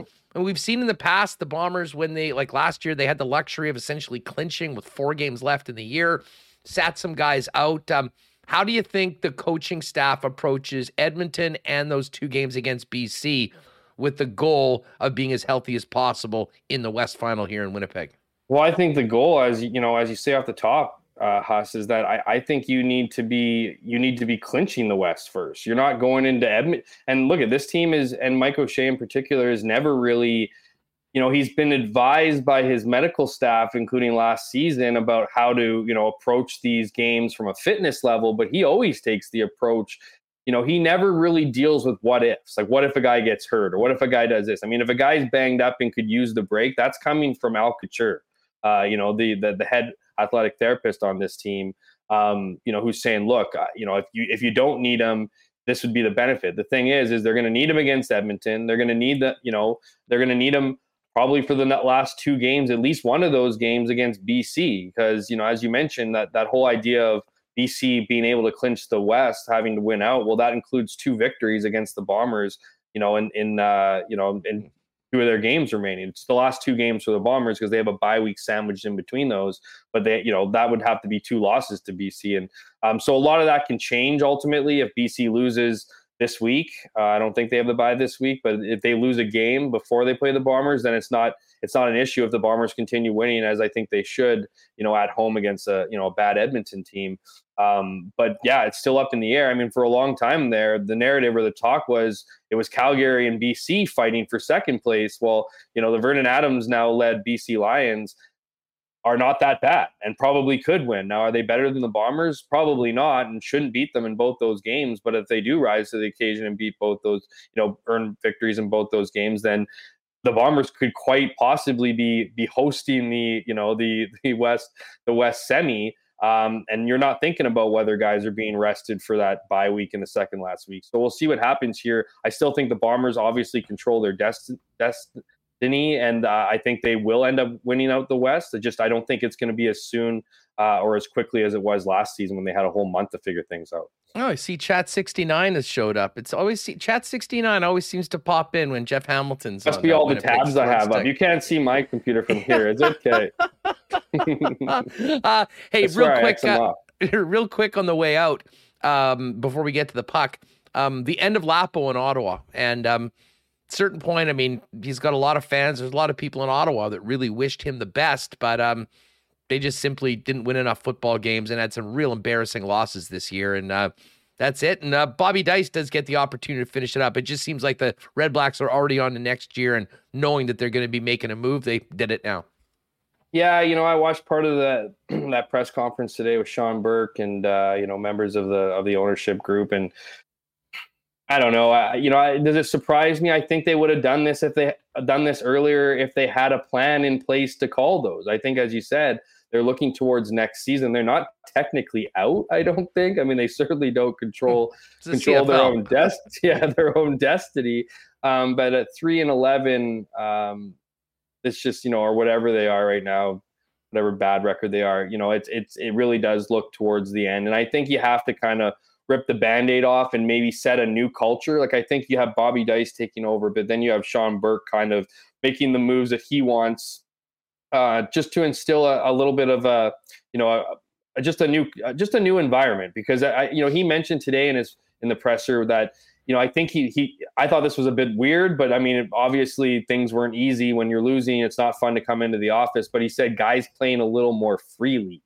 And I thought to myself, well, are these guys just, you know, hey guys, relax. The, the, the stress is off. You're not making the playoffs. It's, you know, we're not doing anything special this year. We fired our head coach. So stop walking around on eggshells you'd think you'd be kind of maybe not bringing in an iron fist just with so much turnover that there is every season. You can't really do that. You do want to, you know, there is a bit of a two way street there, right? Players want to see where where your teams, where the organization is headed, and the organization wants to evaluate players and see if they're worth committing to beyond what's been a couple horrible seasons. So there is a little bit of a process here. It'll be interesting to see who you know who candidates are. I mean, a lot you know, I don't you know, we know we don't talk about it as much, but I, don't think it should be a concern. But Mike O'Shea hasn't signed anything. You know, Buck Pierce very well could be leading this offense to a second consecutive Grey Cup under his leadership as OC, and he's going to be a guy. There's guys like Mark Kilam out in, in Calgary, so there's a lot of there's a lot of you know names being tossed out there. Maybe Shawn Burke has his own has his own connection or own guy, whatever. But uh, you know, I think it does make sense now. I think the toughest part was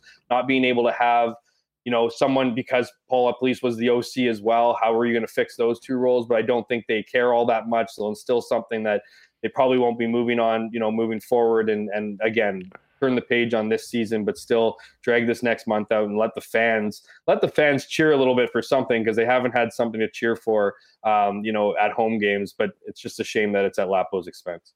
All right, uh, Jeff Hamilton of the Winnipeg Free Press with us. You mentioned you were on uh, Jets duty yesterday. Hmm. Um, listen, Saturday was all about Dale Hawerchuk before the game. After the game, it was all about Brad Lambert. And, you know, this young man oh. has played two preseason games, albeit not against, you know, the the elite, elite NHL competition. Uh, but it's hard to imagine him doing much more to excite a fan base with what he showed. He's still around, does not is not signed yet, which is I think important to note. But yeah. I would imagine that will come soon at some point, especially if he's going to be sticking with the club and the organization as opposed to going to junior. Um, this is exactly what you want a young player to do: pop in, pop, you know, jump off the page, make the most of every opportunity, and give a coaching staff some tough decisions. Um, it was amazing to see Lambert thrown out as often as he was late in the game, and then of course again every second shift in overtime. Jeff, um, how much has he achieved over the course of these two games, do you think, in the eyes of the coaching staff? And where are you at right now? This was our why not question of the day. Where does it make the most sense to have Brad Lambert play this year, both for the player and the organization? Is it the Western Hockey League? Is it with the American Hockey League Manitoba Moose? Or, like some people already say, well, listen, this guy needs to get an opportunity in the National Hockey League. I'm not sure that that would be the case beyond a nine game um, bit. But I mean, just what do you think about this? And what are you hearing around the team when you were there the day afterwards when I think a lot of people were still talking about the performance of the 18 year old Finn? Look, I don't think the you know the organization was talking much about Brad Lambert at all. Like I don't think he was the focus. I don't think Rick Bowness was going into this camp thinking. I mean, I'm not suggesting that he's not aware of the pick or that you know or sees him as a, a good player or or it wasn't willing to give him a good look. But then you know the focus was not with how much this team needs to do. The focus was not going to be on an 18 year old late you know late first round pick. Brad Lambert changed the narrative in his last two games. And I think what you see with Rick Bowness, you know, you talked about the frequency in which they put him out there. I think that's a that's a testament to his play and and, and an early indicator of what Rick Bowness might do for the players that are moving and, and creating things. You know, he's rewarding good play. And I think that's what we would that, that's what we've seen, you know, both good play from Brad Lambert and the rewarding of more shifts because of it. And so I think he's put himself into a, at least the conversation. You know, he's he's standing out, you know, better than guys. And this is where you need to be put a little bit of like, you know, pump the brakes here, right? We're early in the preseason. They're not playing against top end competition. You know, they are playing against guys that care. And if you talk to guys, I've talked to a lot of NHL veterans, and you know, that they'll say stuff like, if you want to go bet on preseason games, go bet on the team that has all the guys that you don't recognize because they're, you know, early in, early into camp because those are the guys that are skating significantly harder than the veterans that go in. They're not. They know not to. You know. You know, whatever, exert too much energy, risk getting hurt in preseason when things don't really matter. I know fans don't like to hear that, but that's just kind of the case. And so it's hard to really look at a guy during this part of the preseason, whether that, and I was going to say a Blake Wheeler, right? Because I think a Blake Wheeler has not been going, you know, for lack of a better phrase, balls to the wall as we've seen him when he's at his best and you know his greatest effort doing that in game two of the NHL preseason when they got systems to learn, you know, positions to be. He's just no veteran of his of his years of service in this league is doing that, you know. And I'm not comparing him to Ovechkin, but he's a guy that you watch him in preseason and it's like a shinny game, regardless of what systems are happening. So, but you look at a guy like Brad Lambert, and he, you know, he has stuck, he has stuck out a lot. I mean, he he's been he's been playing fun, creative hockey, possession hockey, and and he's and that's exactly what you know Rick Bowness is preaching is hard on the puck in possession, right? It's when you it's it's the creativity you you get from Rick Bowness is when you have possession of the puck. What he wants to instill in the players is committing to his systems when they when they don't have the puck. So if you got a guy that's coming into preseason and he's getting a lot of possession and he's creating a lot of things and he's creating a lot of talk, you know, outside of the rink, which I don't think plays much of a role. Media will be all over it, but I think it's a lot. I think it's a it's an exciting prospect, and whether that's nine games this year um, or you know maybe more of a season, who knows? I think at the very least, this guy has ruled out the idea of the WHL because I think that I think that was a destination based strictly on the early talks and why he dropped to 30th was him coming off some bad seasons uh, you know, bad season, you know, playing out in, in, Finland and, and then having a bad, you know, World Juniors. It was that just kind of followed him. And that was like, okay, maybe we send him to the Seattle, get his confidence up, work with the team there. I don't even think that's in the equation anymore. I think it's Moose and probably an early call up if things continue the way they have been. Yeah, well, I hope you're right uh, because I, like many, thought that, well, maybe the WHL was the best spot to get his confidence back, to let him go and sort of dominate a level uh, below maybe where some of his other contemporaries would be playing. But I mean, I think the Winnipeg Jets organization has always wanted to play top level prospects at the American Hockey League level as soon as possible. And I think that's part of the reason why they've enjoyed signing U.S. college players because they don't have that 20 year old year where they have to go back. So I think all that plays in. Ian McLeod has an interesting, interesting comment in chat. Come on. Lambert Lambert has a good game, and we ignore the eight shot, two goal first star game that Perfetti had. Listen, Ian, no oh, one's yeah. no, no, one's ignoring Cole Perfetti. He's great. We heard from Rick Bowness earlier talking about him. But the fact of the matter is, we went to training camp not only expecting, but realizing this team was probably going to be relying on Cole Perfetti, not just to well, be yeah, on the I club, mean, he's, he's but be like a, a, top six player. Yeah. Whereas Brad Lambert came in thinking that maybe we'll get a chance to see him in a preseason game when he's probably going to be playing with 16, 17, and 18 year olds this year. And that oh, yeah. to me has changed significantly. And um, and as I said, I think there's a lot of benefits to the Manitoba Moose for a player like that, especially with the Chaz Lucius starting there as well. Um, but it is amazing. And I mean, I, I, I'm really, really interested to see where he fits in, assuming that he will be playing in this game again against Calgary on Wednesday night, because you're exactly right, Jeff. Even if the organization organizational plan hasn't changed at all, was pretty clear that Rick Bowness's plan changed during that hockey game, seeing what he was getting out of the young Finn that's wearing number 47. And that is exactly what I'm sure the GM, the coach, and certainly the fan base wants to see from a young man that no pressure to get anything done right now. But if you can jump off the page and force tough decisions, that's the best way you can to start a career and obviously sign an NHL contract. Oh yeah, absolutely. I think the issue with him now, and that's assuming he continues throughout this, you know, this training camp to do what he's done. If he falls off, assuming he plays, you know, the last two games here, if he falls off the cliff and isn't doing anything special, it's probably an easy decision. And we're talking yeah. about wow, what what great flashes he made it, you know, in, in, preseason. Let's see if he can do it with the Moose, and maybe it'll be a call up. If he continues to do what he's doing right now, and you know, and and as the competition gets better as we get closer to the to the regular season, if he continues to do anything near what he's been doing through the first two examples.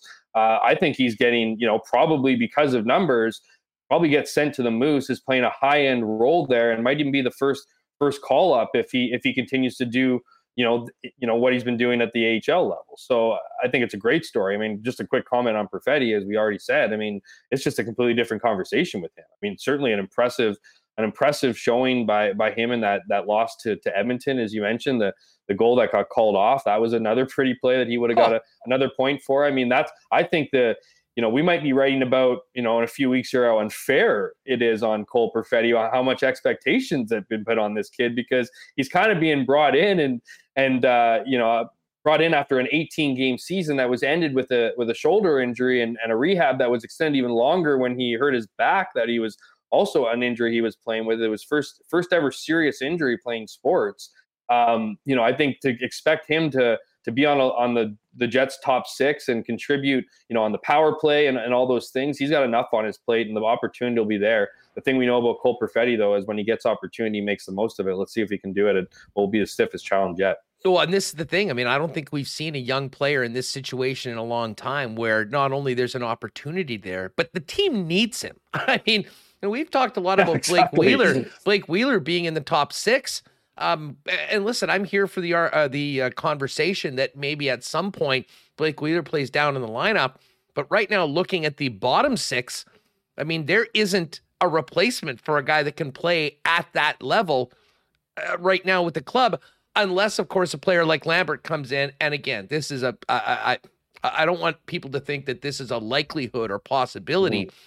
But here's the thing: if the Winnipeg Jets lose a player or two in that top six and he's playing in Manitoba and doing well, that might be the opportunity to come in. And like we've said before, some of the best stories are guys that get an opportunity to come in and then simply make the decision too hard to ever get sent back right now. And bottom line is, it's a very different conversation that we were having about Brad Lambert uh, a couple of uh, weeks ago.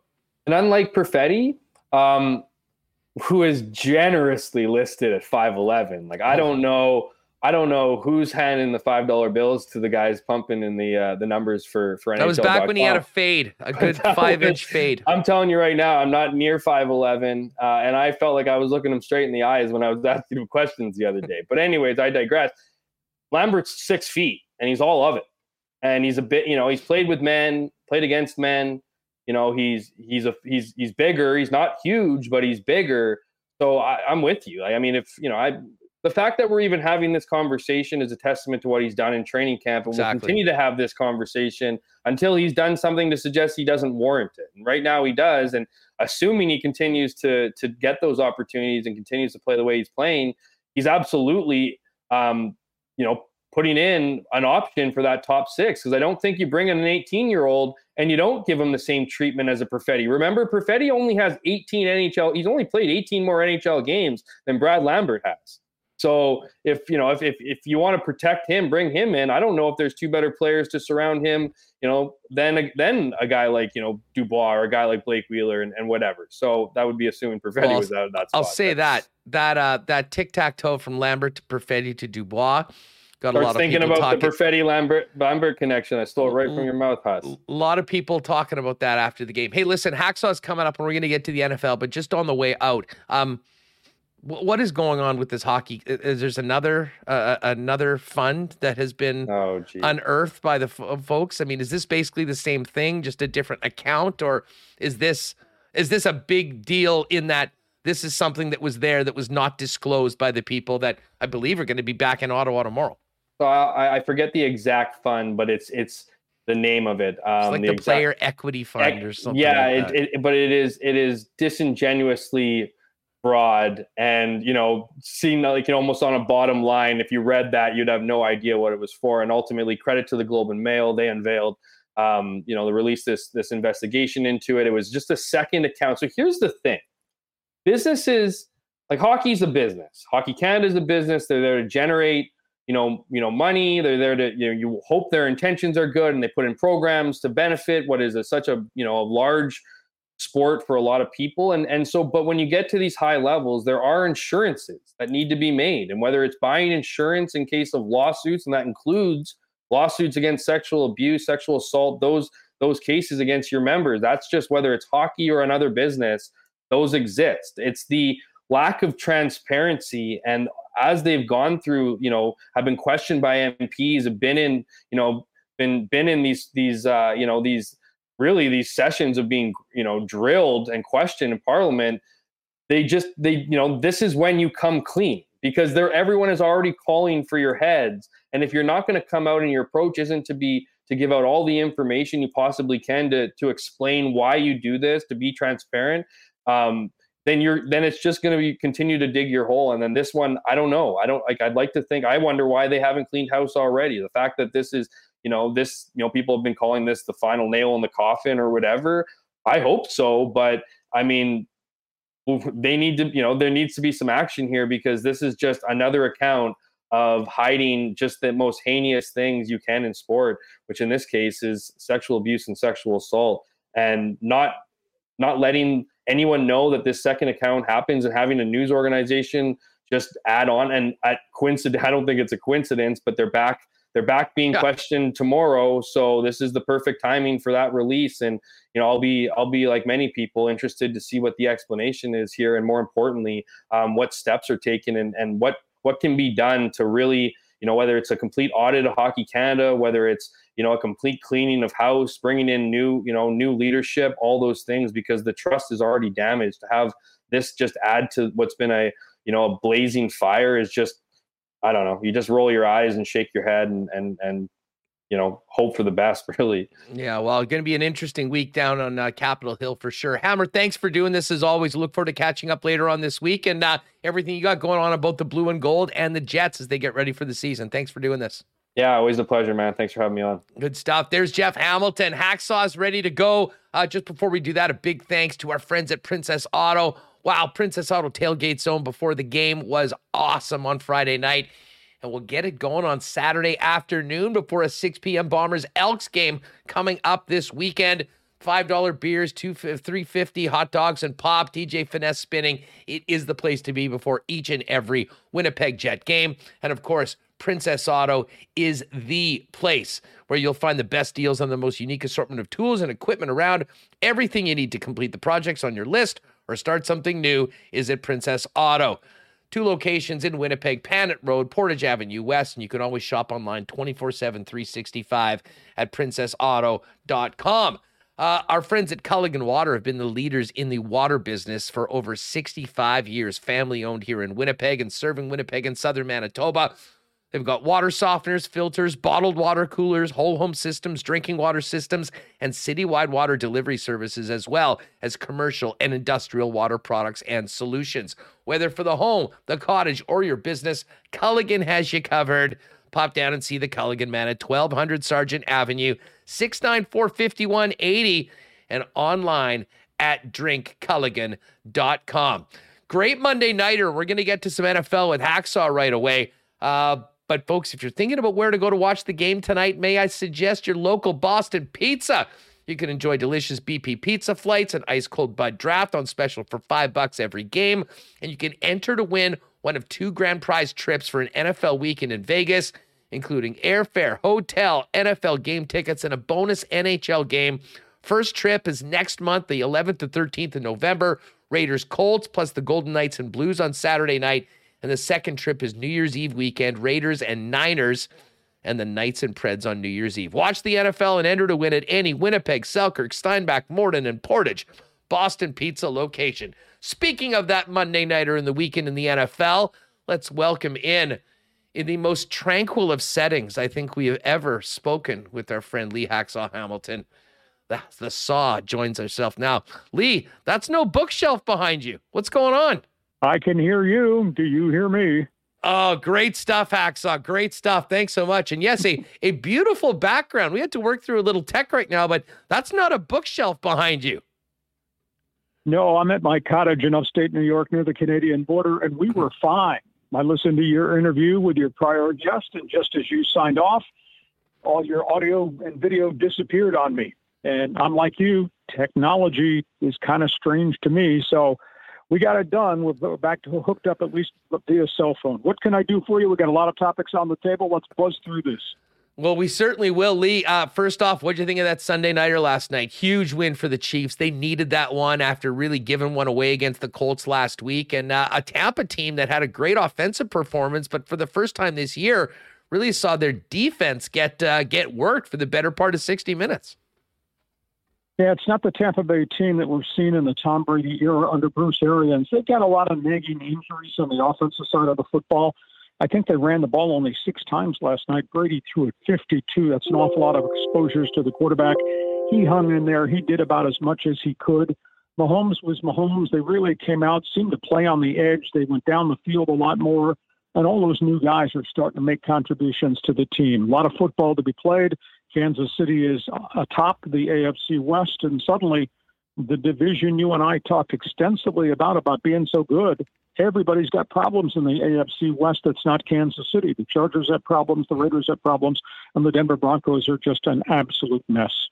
Well, yeah, let's get to that one because um, I mean, I, I was on. on the Raiders yesterday, just thinking that I mean they needed to save their season, starting 0 4 in that division. Basically, you may as well get to next year territory. Um, they got the win. But man, this uh, if people were thinking that Russell Wilson was just going to show up in Denver and turn them into a Super Bowl contender, doesn't seem like that's happened through the first four games. They have really struggled, and even in the games they've won, they've looked horribly. Yeah, hi. Let's go by team by team. Uh, Nathaniel Hackett just seems to be in over his head as a head coach. Uh, Russell Wilson does not look like vintage Russell Wilson. I don't know whether he woke up this year as an old man. He just does not seem to be the same quarterback. Uh, they've had a lot of injury problems with all their skilled young wide receivers. So there's just a lot of difficulty in Denver. And I think the jury is still really out, Andrew, as to whether or not Nathan Hackett turned out to be the right guy that they should have hired because they've shown no signs through four weeks that they're a dangerous team at all. In terms of the Raiders, they desperately needed that win. Josh Jacobs ran for 144. He's hardly ever done that. He's been a huge disappointment as a high number one pick. They did get the ball to Davante Adams 10 times. They've got to use him. They've got to use Darren, uh, uh, the uh, tight end, and they have to have to get Renfrow back from the concussion situation. I still don't believe that the Raiders have an awful lot on the defensive side of the football. So yes, they needed that win. They got the win. They got the win It's a really troubled Denver Broncos team. I don't know what it foretells for the future Josh McDaniels club. The Chargers, everybody was using the word Super Bowl contender. Well, they are really badly hurt. Uh, Justin Herbert has gritted through two games. He did throw for 340 yesterday. It's kind of a wing and a prayer. They're not running 100% of the playbook because he can't move the pocket and risk running with the ball and taking a hit. This fractured rib cartilage thing is going to go on for probably six weeks for him. So they're going to have to play a restricted offense around him. Still not running the football very well. Uh, Keenan Allen, the star wide receiver, retweaked his hamstring Thursday, and then Saturday at a walkthrough, he's out again. No Joey Bosa. Did not have much of a pass rush aside from Khalil Mack on one or two plays. And the Chargers, Chargers had seven guys out of the lineup with injuries yesterday, and they're not all going to heal real quick. So, and the Chargers got to go on the road to Cleveland next week, and Cleveland's angry as hell because they're losing. Uh, not going to be an easy time. And, and Brandon Staley's got issues. He's got issues all over the roster because all the guys that are hurt are pretty much the most important guys. And that quarterback is one hit away from going down again with more rib problems. So just not what we thought they would be just four weeks ago. Well, and, and, speaking of quarterbacks one hit away, we'll get to the NFC and some of the other games from Sunday, but probably the biggest story in the National Football League comes out of the Thursday nighter with the very scary injury to Tua. And uh, we are seeing today that he has officially been ruled out for week five, but um, there's an investigation into this, Lee. It looked horrible the previous Sunday when he came back in, and it ended even more horribly on Thursday night. What did you think of the fact that he played, what we saw happen on Thursday night, and what are you hearing that's transpired since then in the aftermath of that scary injury in front of the entire continent? Well, a certain segment of society says this is malpractice on the NFL's part. Another segment of society says it was malfeasance of the doctors who run the concussion protocol program. The lead doctor, who who's been fired, was accused of, of mishandling the whole case. Now, I will say this: after the first injury, when when he got hammered really badly, back of the head hit the turf, we all thought he had a concussion. They came back. He played in the second half, and they indicated he had a back issue that was causing spasms. He did go through concussion protocol. He was examined every day last week, despite the fact that it was not a concussion. And he tested clean, tested positive. Then he goes on and he just takes a savage hit in the game this past weekend and he's out indefinitely with a concussion. So they're, they're, they're changing the protocols, Andrew, and what they're going to do is they are going to have a three doctor committee evaluate Tua every day. They'll do scans and exams and put him through whatever normal testing is. The data will be turned over to three independent physicians. You know, you, you want to believe that the NFL has the best interest of the player at heart. But the, the question you raise is this guy get took two savage hits in a five day span, and nobody seemed to think there was anything wrong here. So it's a complicated process. Was he being honest? I hope he was. Was the club kind of covering it up? I hope not. But the, the last wallop he took, I think, is going to put him out. And I've seen guys with concussions go out three to five weeks I had a quarterback in San Diego with the Chargers, uh, Super Bowl quarterback Stan Humphries took one shot, got a concussion, and it was the end of his career. And we've all seen the historic picture of Frank Gifford knocked out for an entire year on a Chuck Bednarik hit when Gifford was a star with the New York Football Giants. So the game is so fast and so violent, and the hits have been so savage. I don't know what else the league can do. And I think the stunning thing, we've had a series of concussions in the first four weeks of the season, Andrew, and this is after a preseason in which concussions were down 50%. Now, I don't know if it's just a lot of headhunting going on or whether it's just just a fate of the game, but the league is league is going to change the protocols mm. again because they got to protect everybody, not just the star quarterback, but everybody. But boy, this this seriously looks bad for the league. Well, you know, it's funny that you mentioned that there's more concussions now, and and some might say that's actually a positive thing because I'm not sure there's more or less concussions happening just might be that they're actually identifying them and keeping the players out of the game. And that was what was so concerning about Tua, because there's many people that saw that game against the Bills the week before, didn't think he had any business going back into that game, and on the short week thought it was crazy that he was playing on Thursday night. And unfortunately, we know how that ended up. Lee Hacksaw Hamilton is our guest, breaking down the week in the National Football League. Lee, over to the NFC for a minute. Certainly, a lot of Vikings fans were breathing easier late morning when the international double doink happened for the New Orleans Saints. I mean, the Vikings moved the football. They were just brutal in the red zone. And lo and behold, they had a tight, you know, a real nail biter going through. Um, and then there's the Green Bay Packers who got a win but get pushed to the limit right to the end of overtime by the New England Patriots and their third string quarterback. And then there's Detroit Lions, who are the first team in NFL history to score 140 and give up 140 in their first four games. That uh, NFC North has a lot going on right now, and no one really establishing themselves as the clear cut number one team. Well, we know things about Green Bay. They've got the greatness of the quarterback. We know they got the greatness of probably be a thousand yard rusher uh, in uh, that guy. Uh, they don't have Davante Adams.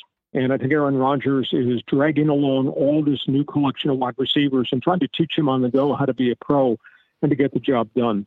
Green Bay is still, I think, really rugged defensively. Just just ask the, the Patriots starting quarterback who got knocked out yesterday and Brian Hoyer on a heavy duty hit by Rashan Gary. Uh, I think Green Bay is going to be okay over the long stretch of time.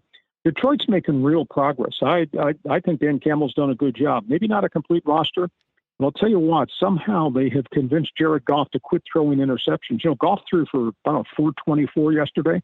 I was very impressed with him. And they, they did have D'Andre Swift. Now he's out for a couple of weeks with a shoulder injury, but that's a heavy duty running back that got out of Georgia.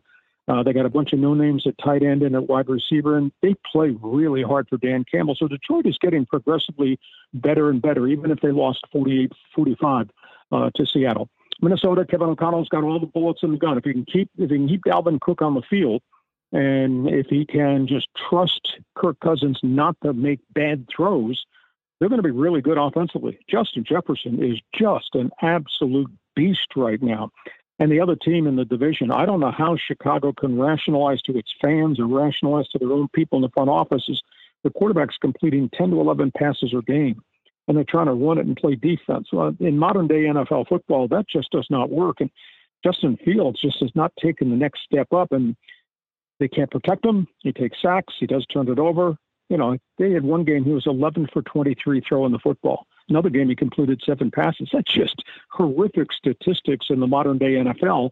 So he's played a year and a half in the league, and I don't think they really know whether the ex Ohio State quarterback is the right guy for the job. But uh, it's like they're playing Neanderthal football. It's it's not very entertaining in Chicago. And by the way, Bear fans, winter's coming.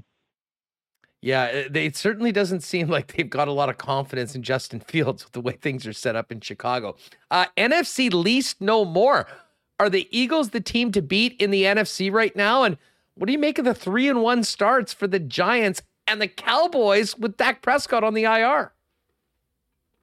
I tell you what, that quarterback uh, has done a phenomenal job in Dallas. I don't know that any expected anyone expected Cooper Rush to be four and zero oh as a starter in the NFL, but he doesn't make mistakes and he just stands tough in the pocket and he makes plays. And you know they're doing this without half their wide receiver core. They still have not gotten Michael Gallup really back on the field from the the knee problems that he had last year. And CeeDee Lamb needs an ultimate guy on the other side to become a dangerous receiver. Again, it's kind of kind of intriguing, but Russia's not making mistakes under pressure, doing it, and sometimes they run it, and a bunch of times that they throw it. Philadelphia, you know, last week I think when we chatted on the notebook segment, we used the term beast in the East. And, you know, we were making obviously references to Buffalo and Miami. Well, how about Philadelphia, 4 0? And I, I could see this coming. I, I, Jalen Hurts had a, a real breakout year last year. And now the second year under Nick Sirianni, he's doing really well. They've got a load of wide receivers. They, they got multiples of running back. And Miles Sanders, a kid from Penn State, has finally evolved into a really good back. Now they got to keep him on the heel because he was doing this last season when he got hurt. But geez, he, he galloped for I think 146 in that Eagle win yesterday. So they're the real deal. And defensively, nobody talks about that high number one pick Jordan Davis standing alongside Fletcher Cox. And that Eagles defense just punches you in the mouth. So that looks like a complete football team, and they may well be the beast in the East. Folks, make sure you check out leehacksawhamilton.com for all of the info coming out of a huge sports weekend. Lee, just before we go, Monday Nighter, two teams you know very well LA Rams, San Francisco 49ers. This is a rivalry that's been dominated by Kyle Shanahan and the Niners right up until that meltdown in the NFC Championship game last year. Uh, what do you think about tonight and uh, who you got? I got to believe the Rams. You know, McVay is coaching them really hard, trying to fix everything that is is wrong with that club. Might be the Super Bowl champion, but they got so many injuries. To me, it's a really big issue in Los Angeles is whether they can go, you know, 14, 15 more weeks if they don't have everybody there. Uh, and there is no no Odell Beckham signing, and I think they really miss Robert Woods. They've yet to figure a way to use the ex-Bear, Allen Robinson. Cooper Kupp is catching everything and they're throwing everything at him. Uh, but they're still they're still really good. Uh, San Francisco, I don't know what to think of Garoppolo. Boy, he had a, a weird statistic weekend last weekend. He's got to play better and not make mistakes, and that includes don't put the ball on the ground. That includes get rid of it, don't take sacks, don't throw interceptions, and God, we don't step out of the back of the end zone. Have presence of mind of where you are.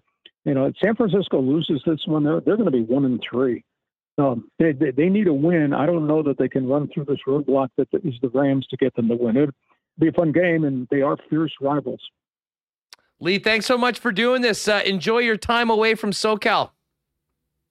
Hey, appreciate it. Sorry for the uh, the connectivity problems, but you know where I am. Does this mean we maybe when I go to Ireland, we shouldn't try to do the notebook from Ireland? We'll just try and get you up beforehand, make sure we're good. We we we would miss you too much before you go, Lee. Okay, good to talk to you. Catch you later at the end of the week. Thanks so much. Uh, LeeHacksawHamilton.com, folks. Make sure to check it out. And his new YouTube channel, podcasting, cranking out the content all the time, is one of the hardest working men in the game. All right. Uh, hey, shout out to Nick and Nikki DQ.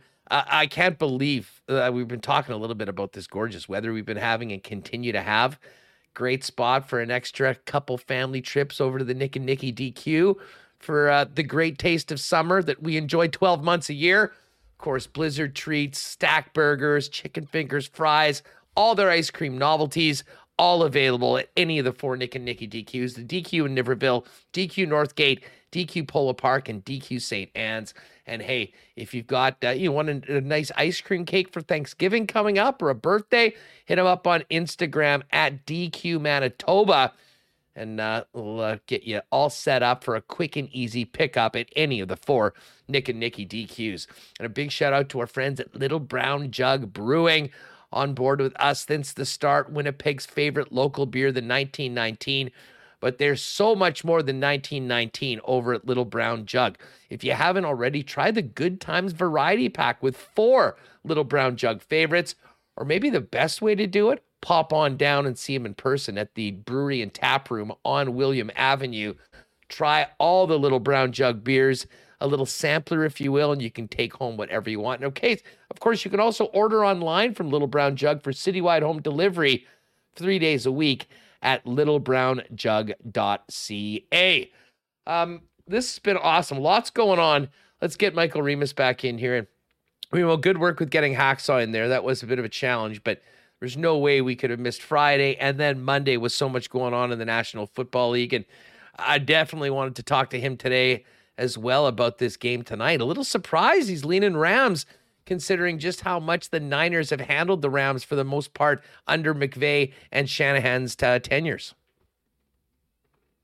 Yeah, I had to do a bit of maneuvering there to get him in. I don't know what what happened. Didn't select the microphone. Oh, oh well. We called him. Worked out. Looking forward to uh to this game tonight. And it's funny, you know, Trey Lance kind of struggled. Jimmy G comes in. You're like, oh, Jimmy G, great backup. And last game, it's like, oh, this is why they tried to trade Jimmy G. So which uh, which 49ers team will we see tonight? I think the injury to uh, Eli Mitchell, the running back, um, definitely heard they've had Jeff to, Wilson time. Yeah, they've and they've had to run. I think Deebo Samuel a bit more. You know, you get pretty banged up doing that, but you saw you know into the playoffs how how good he is.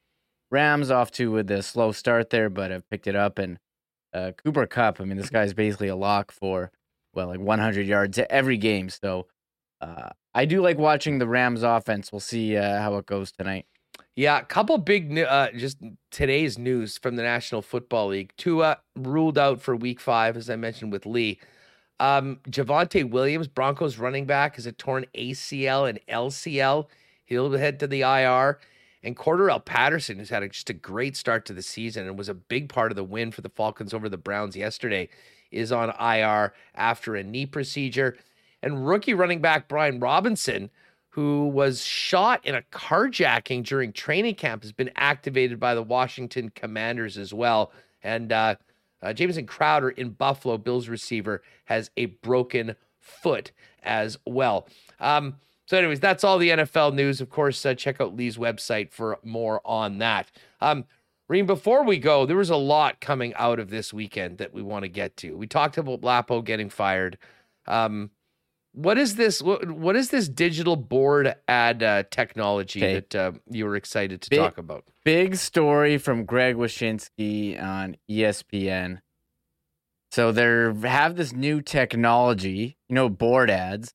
So they're going to be putting on digital board ads. They can replace the existing ones and put on um, whatever. So you know, I think you saw this during the World Cup of hockey where they had like a board taking over a whole section. You can switch the ads. So if you're you know redoing a national game, you have all these local board ads. You can show them to a national audience. Uh, I'm worried it's going to be a bit distracting. Maybe we'll get used to it. If they're switching them often, it's going to be annoying, but it's something to watch uh, this season. They've been working on this technology for years, Hustler, that they can digitally change the board ad. So I don't, I don't know. I feel bad for the, I guess the companies, you know, when you're buying a board ad, you think you're going to be getting on all the TV, but did they mean are they going to be lowering the prices of the board well, ads? That that is them? exactly what I thought. As someone yeah. used to sell rink boards, I'm like, oh my god. I mean, the whole reason you sell those and buy those is because of the hits you're going to get on the broadcasted games.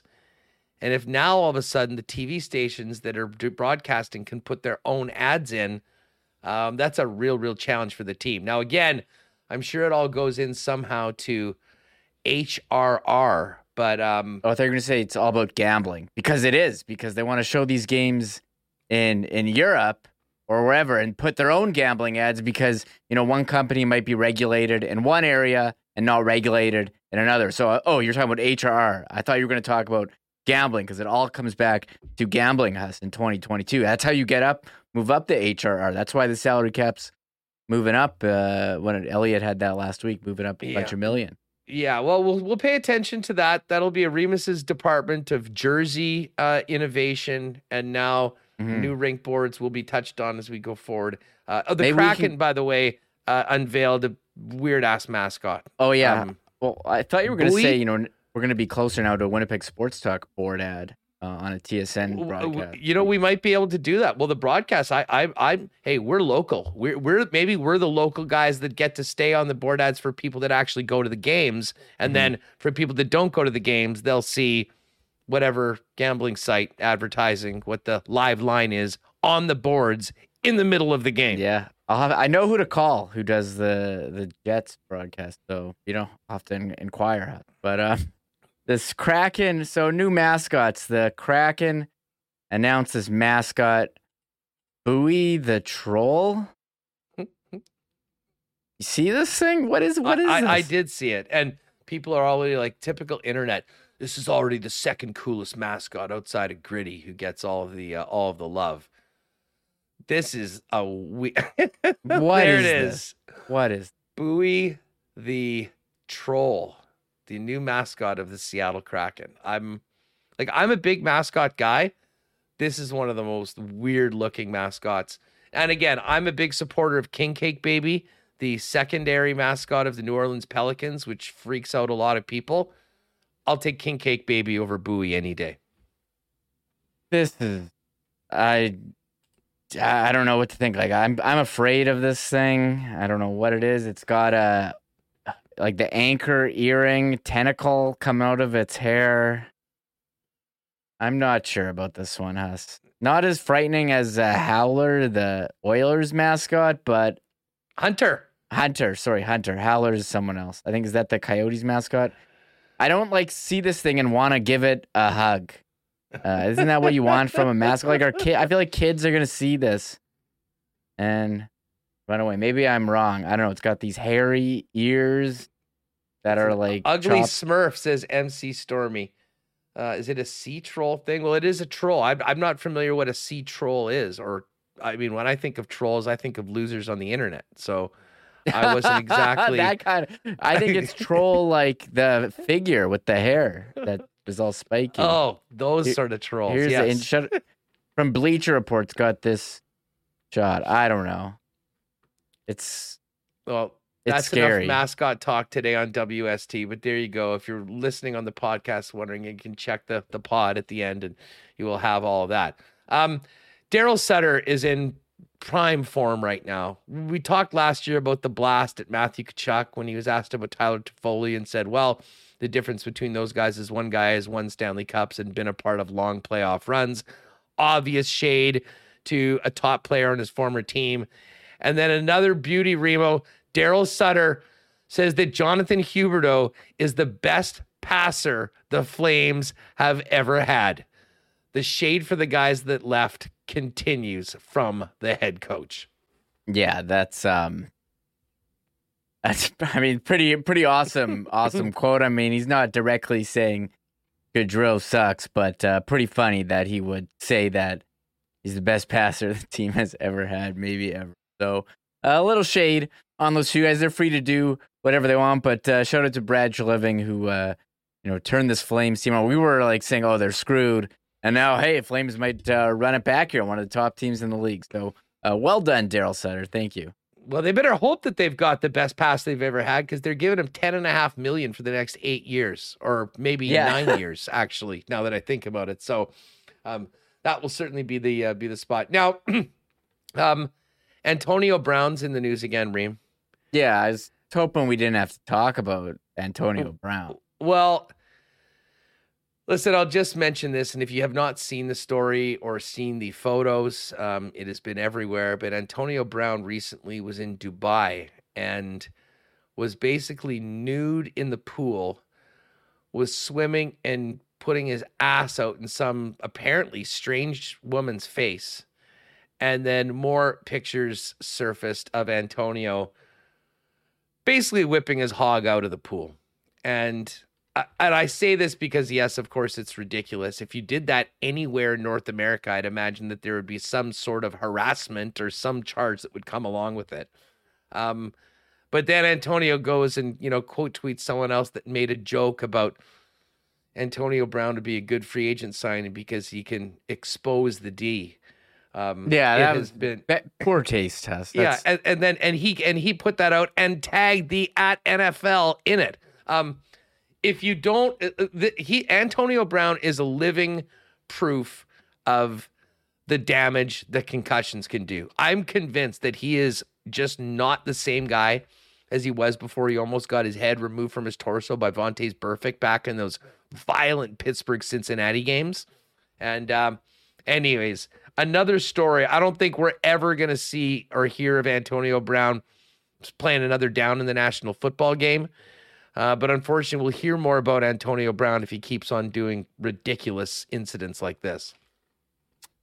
Yeah, I mean, it's pretty gross uh, seeing that he took it out in a pool in Dubai and the pictures online and then making jokes after it. Not yeah, he's he's definitely not okay. There's something going on there, Hassan. This is the guy who what walked off the field last year and said goodbye to his team. So um yeah, it was it was pretty pretty gross.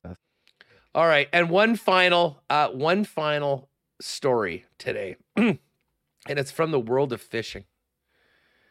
And Remo, over the course of the weekend, there was an absolute it, it was a uh, this would be the equivalent of oh it's a scandal. I mean there's no other way about it. Now i am not as familiar with the entire um, nature of the fishing world and i know there's a few different tours but this was an event in ohio uh, that and a number of events and prizes upwards of $100000 for some of these events.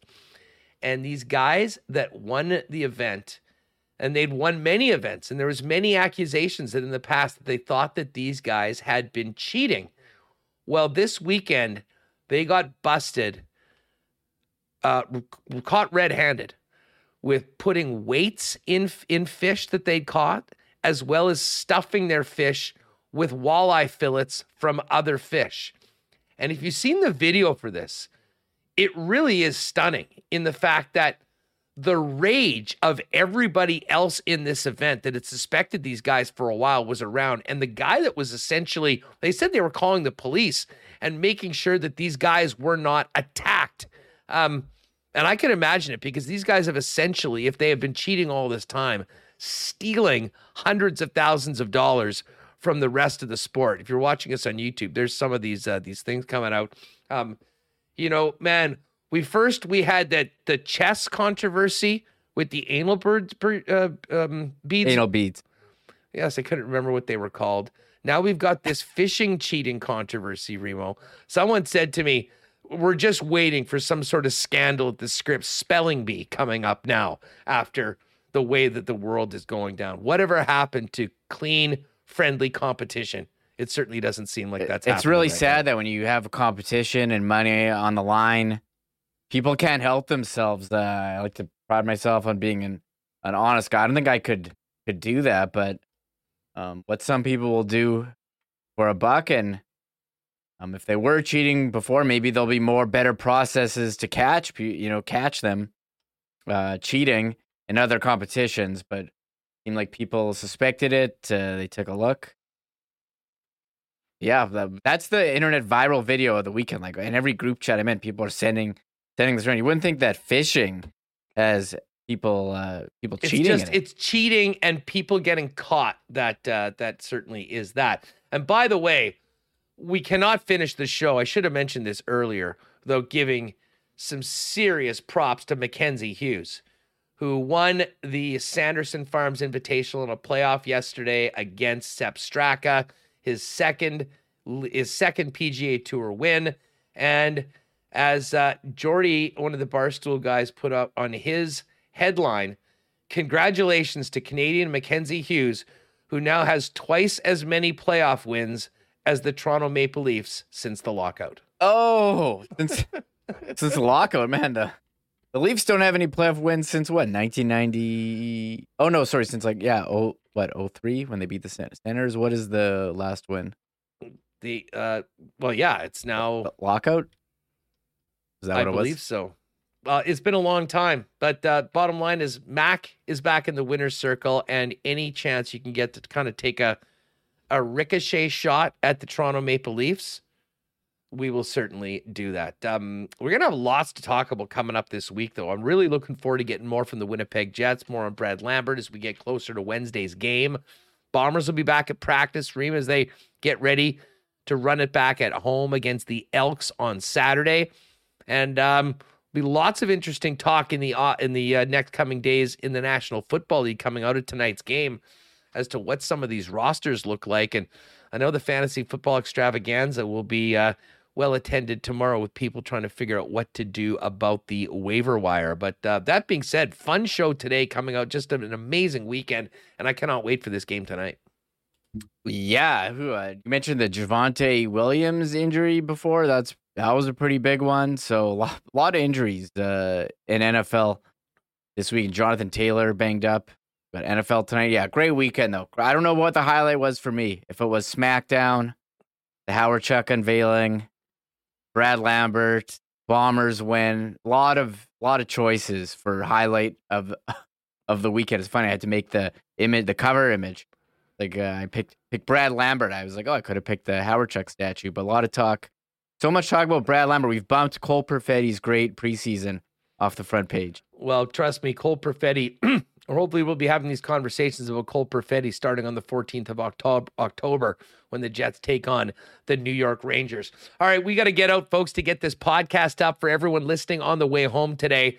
Thanks so much to Lee Hacksaw Hamilton, Jeff Hamilton, and of course Dave Poulin for jumping on the program today. Um, tomorrow we'll have more of the Winnipeg Jets with Mike McIntyre. We're going to hook up with Dave Naylor, talk a little CFL and NFL with Nails and hopefully have some more from Rick Bowness and members of the Winnipeg Jets right off the top of tomorrow's program. Big thanks to all the sponsors for their support of Winnipeg Sports Talk and to all of you for making us a part of your day. If you haven't already, make sure you've hit that red subscribe button. Tell a friend about WST and subscribe on your favorite podcast platform wherever you get it. Just search Winnipeg Sports Talk. Gang, we'll see you tomorrow at 1 p.m with the latest on the Jets, Bombers, and more right here on WST. Thanks for being with us. Oh my God! Oh! Shut it down! Thanks for tuning in to Winnipeg Sports Talk Daily. Make sure to subscribe on YouTube and your favorite podcast feed at winnipegsportstalk.com.